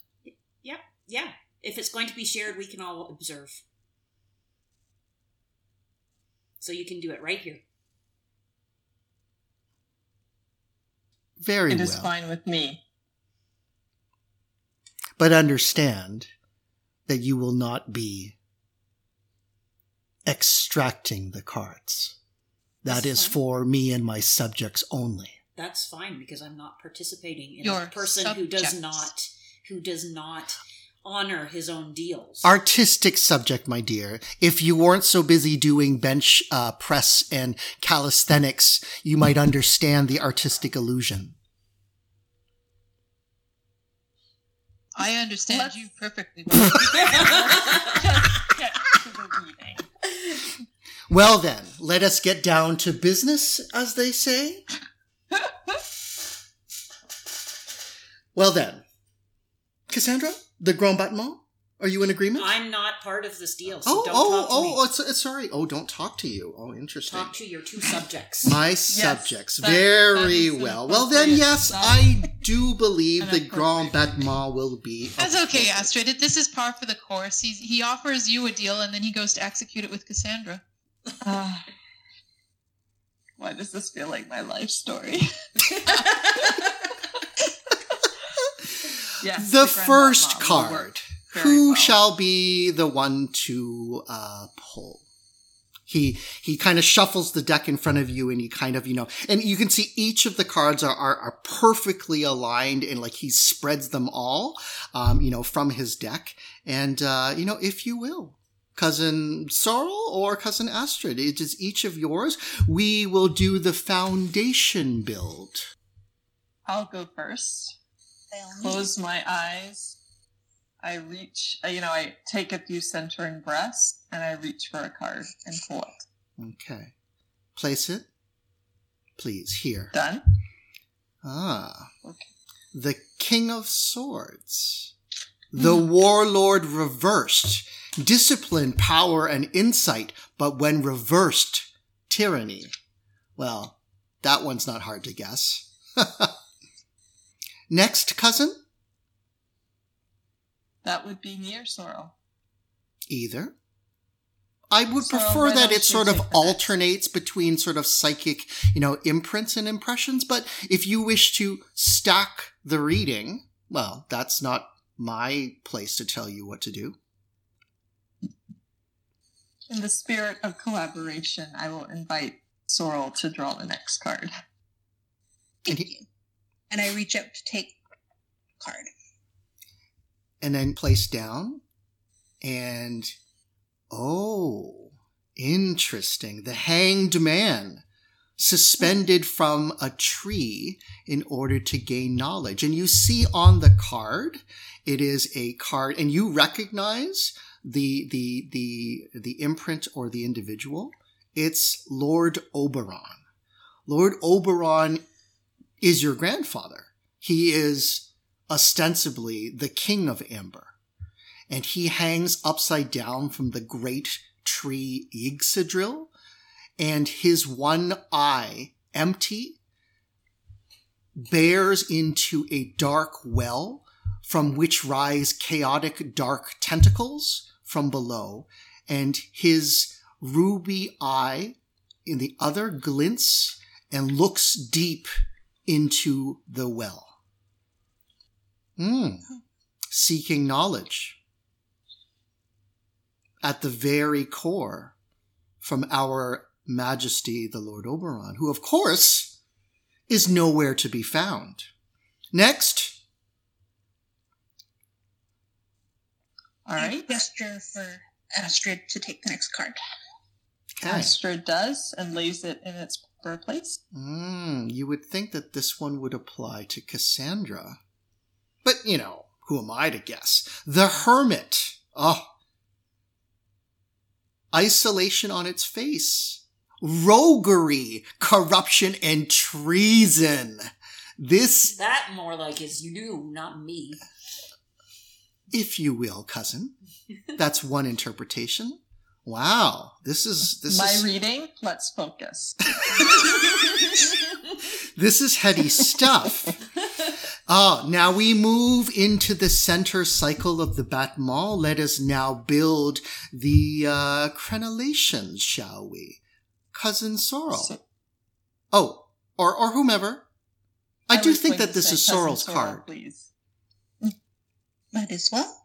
You take the card, and it is the Two of Cups, which represents duality, two minds and hearts together in one. But the cups are slightly overflowing, and it looks like they could tip and, you know, spill over. And you see that the cards have both you and your brother. And he says, Look, it's the twins. I glance over at Tycho and then at the card again and kind of frown. And and he kind of says, Tycho, I, I mean, it's not too late if you want to be part of the deal. Next, You go ahead. Astrid. Astrid reaches for a card, takes it from the far end that she, you know, took from last time, pulls it out, lays it in place. Okay. As you start to pull the card, you get almost a warming effect, a tingling effect that actually starts to flow through the card and into you. Do you still want to pull this card? Yes, I trust the energies that led me to this card. and he whistles. The tower. Now, all of you have some dealing with tarot and these type of kind of, you know, fortune telling type of things. The tower typically is the sign of unforeseen catastrophe. And you see that the tower looks exactly like this place this place in time and in shadow that you've actually arrived to, Corwin's prison. And Gideon says, Hmm, calamity, disgrace, deception, and ruin. This just gets juicier and juicier. Yeah, we're looking at the person causing that. Next. The next card is pull is the two of coins reversed. Oh, Reversed. cousin. Why, I never would have thought. Astrid, you see yourself on these cards, and you are doing sort of a martial arts kind of Tai Chi balancing pose, but you are on the edge of imbalance, almost as if a sudden shift in equilibrium could tip the scales and everything comes tumbling down. And the next card, the Queen of Swords, the Widow, independence, power, and intelligence. But when reversed, isolation and cruelty. Look, cousin, it's you. And he looks at Cassandra. Whatever. Was it, was it, was it laid down reverse? Was it laid down upright or reverse? Um, it is. He puts it in a in in a in a neutral position where it's not turned up or down. He has it placed, you know, kind of neutrally, So horizontally. Hor- hor- horizontally. Correct. You're not sure why he did, did that. He didn't do it for any other card. Yes, it is not the proper way, but I will let it slide because Okay. it's been doing the reading. Cousin Sigrun. Or am I saying this right? I don't even know if I'm saying it right. Sigrun. Sigrun. Well, Sigrun, would you would you like to draw the card? I, I mean, all you know bets are in if if you wish to. I, I'm sure this is going to relate. I'll draw a card. You're going to draw it.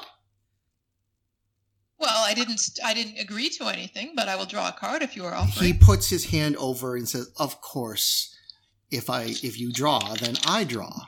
Deal." I Deal. Very well. Please pull the card. I reach randomly towards the middle of the uh, the fanned out spread and draw a card. One of the cards has a coldness to it in relation to all of the others. I'll draw that card. It is the moon reversed. And you see on it below a howling giant wolf whose form relative to the landscape of frosty, snowy mountains is gargantuan. Oh. Darkness, deception, occult forces, and he points to the picture of a female warrior with the blade shining uh, that's held up in the air. And most importantly, the moon reversed is error. Interesting. Two more cards. Any takers? Error. I believe it's Sorrel's turn to draw. Very well, Sorrel. This will be a biggie. He keeps looking at me, so it's probably supposed to be for me. She pulls the card, and he Yeah. his eyes actually kind of grow a little bit uh, wider, and he pull and he speaks of the card of judgment, and the judgment has on its face kind of an angelic figure that's blowing a horn and rising up from crypts and walking along a road is like waves and waves of basically undead or the dead rising from the graves. And he kind of looks at all of you and he kind of says, Well, that should be interesting. And then lastly, Sorry, what was that card again? I, I Judgment. out for a second. judgment. Okay. Judgment. I will draw. And in fact, after this, guys, I'll send you all the, the text. Okay. That way you can Oh, kind of read it. Okay. And then lastly, Cousin Sorrel. No, no, sorry. It, it- it's Astrid No, who's doing yeah, the last it's. Astrid's turn. Okay. The Wheel of Fortune. The Wheel of Fortune represents a change in station, position, or fortune, such as the rich becoming poor or the poor becoming rich. It is a card about a reversal or the change from the status quo. And then he puts the cards down. Well, that is revealing. There's much for us to think on here, yes. Now, I believe Astrid and Cousin Sorrel, you owe me portraits, but we can do that in due time. And I owe you one of these cards. So please, which of these do you wish to take? We're choosing from the ones that you've laid out. Of course. What others would have any meaning or significance? Now, with very few exceptions, right? Uh, the, the the most notable ones being Judgment, which did not show Mhm. any of you on the on the face cards, and uh, the one of the Tower. almost all of the other ones, with the exception of, of the one about Lord Oberon, had a, a depiction of yourselves on it, right? Whether it was the Which card, one had me on uh, the one for you was the was the Queen of Hearts, Queen of Swords. uh, Queen of Queen of Swords. Queen of Swords I is the widow, signifying independence, power, and intelligence, but when reversed, isolation and cruelty, and he laid it horizontally. Right, because I wasn't. I'm looking in between mostly the tower, as I strong sensation when I drew, Yeah. So and the Wheel of Fortune. Ah, okay. So, uh, what you do know, the tower, other than being a major arcana and a, a card that seemed to have personal meaning or or significance to you, you also know that it represents this place. So, if these are truly trump cards, and you're not by any means a trump expert, you can use the trump to open a Mhm. gateway to this place. So that is one use of it. The Wheel of Fortune does not display a specific individual place. It is more a divination card that has variable interpretations. So it is not something that you can use other than the fact that it is a trump card. And what you do know is that the trump cards have power inherent in them.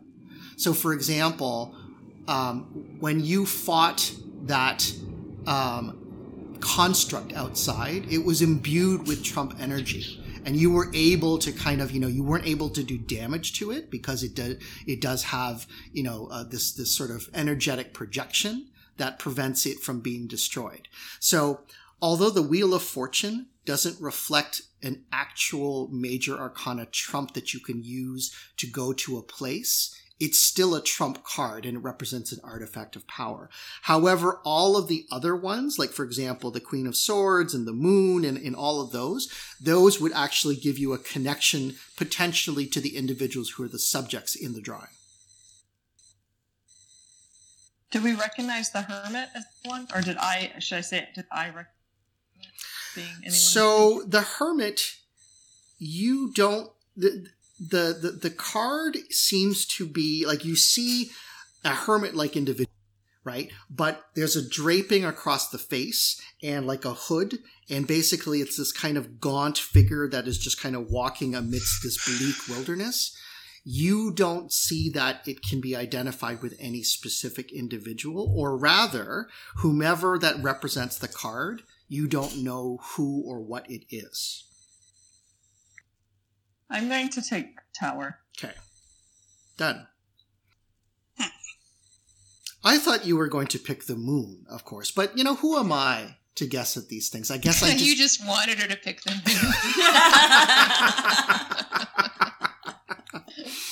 Very well. Shall I see to our uncle? Doesn't Sorrel get to choose one? Oh, of course. Sorry. Yeah. Uh, sorry, sorry. That was that was Alpha's mistake, not not not Gideon's mistake. Cousin Sorrel, you may have your pick. Sorrel is looking over three cards. Uh, the Two of Cups, which was hers and Tycho's. Correct. Also, uh, Hermit and Hanged Man. Okay. Something about the hangman Mm. and it being Oberon, it speaks to Oh, her, right. especially with her recent dreams. And I think she actually glances over at Tycho to get his opinion on it because it matters to her. He nods encouragingly. To what? I think she's going to Forgot pick about up. those two. Sorry, go. I think she's going to pick. Uh, You can see as you move and you in- in the consider and you consider which card that that that uh, you are going to pick. Um, Gideon leans in with a lot of interest. He's he's looking at you very carefully, very actively. Uh, does anyone else have an opinion? Because I'm caught between the hermit and the hangman right now. I'm So I, Go with the I hangman. was, Yeah, I was looking at my notes and I totally forgot the page where I wrote down the first two cards. And I probably would have picked the hangman if I remembered that it was there. So that was I would take the hangman. So, so. So you should take it first. I, just, just, just my, my, my two cents, if, if, if I may, uh, I would reflect on what does the hermit represent versus the hanged man. Yeah. Lord, Lord, our grandfather. The hangman Yeah. looks like our grandfather. But also, like a hermit implies someone who is gone on their own, and the hangman think- is is similar, but it's different, right? It's it's in a deep introspection. Hmm. Whereas the hang the hermit is someone I think of a hermit as someone that I would seek out for uh, wise counsel because they've separated themselves, and the hanged man is someone who is going on a deep journey within, like Odin himself hung from the tree Yggdrasil for nine days and Okay. traveled And through the nine Sigrun, worlds. I want I want to call that out to you. So definitely the the iconography on the hanged man is of a Nordic Scandinavian bent, right? Precisely The to those the hermit. the the, the, hanged hanged man. Okay, that the hermit is more, let's say, myth agnostic. You know, like every culture has a hang uh, has a hermit. It's just someone who is a recluse from everything else that's going on, civilization, society, etc. But the hangman in this particular incarnation is exactly what you said. Yggdrasil and Odin hanging upside down. And he And hung you on did that draw. tree. You, you He did hung draw on that that card. tree. Sorry, go ahead. Oh no. I was just trying to say that Sorrel did draw the hangman card too, so that might make it I, more significant. I think if it was Leah picking, Leah would pick the hermit to try and see if it connects to whoever's in the background manipulating things. But Sorrel definitely has more of a connection to Hanged Man, and she's going to pick that one. And I think um, him hanging for nine days was to gain knowledge, right? To gain hidden knowledge, Yeah. which is kind of what There's we're a lot of for. reasons why that one is speaking to us right now. He Yeah. came back with knowledge of the runes and written word. I didn't think it was Yeah. possible to metagame in Amber, but that's what's going on. well, if there's, wh- whenever there's a disconnect between what the character would do and what Mhm. is would make 100%. and I don't want Mhm. to make the choice that would be. So what's it going to be, Sorrel? She said it was the hangman. It's going to be the Hanged Man. Hangman it is. And he hands over the card. And he does kind of, there is almost, you sense just this touch of, it's not reluctance, right? But he's creating almost this sense like when he hands it over, it's a momentous thing for him to release that card into you and to give it to you uh, from an ownership perspective. That is something that involves a little bit of he, he's had to give something away okay Hmm. that that's that's that's that's the sense that you get from that contact Do I get the sense that these are all real trumps? you do as far as you understand that which is almost not at all the difference the difference is that before you didn't even understand what a trump really was you Right. couldn't sense the energy Mm-hmm. now having passed yeah. through Yeah. that's all you can do you don't Right. know how to really use them or, No, or anything like that that but you can there. sense the Okay. energy yes well that was fun says gideon can i go now Thank you, cousin. Why thank you astrid as always a pleasure Nice meeting you, Gideon. and you cousin sigrun Stay out of trouble, Gideon. And stay away from us. okay so now can, can i ask a question where exactly did you all go for this reading I thought we stayed in the same room. you stayed were in the same room Yeah, I don't think we went any because of leave to watch. okay. so um, he starts kind of gathering his belongings and he starts uh, moving towards the center uh, of where uh, Corwin is. I thought you were leaving, Gideon. I'm ready. And he holds out a hand, grabs onto Corwin, and they disappear. Mm.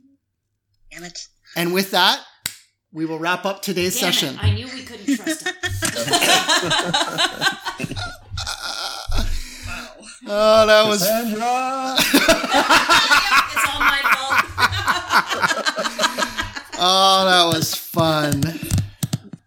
Okay, guys, That so good. I, I think we'll wrap it up. That's excellent. Uh, obviously, you know, it's a little bit different than your usual game, which, but, but I mean, that, that, that's part of the fun.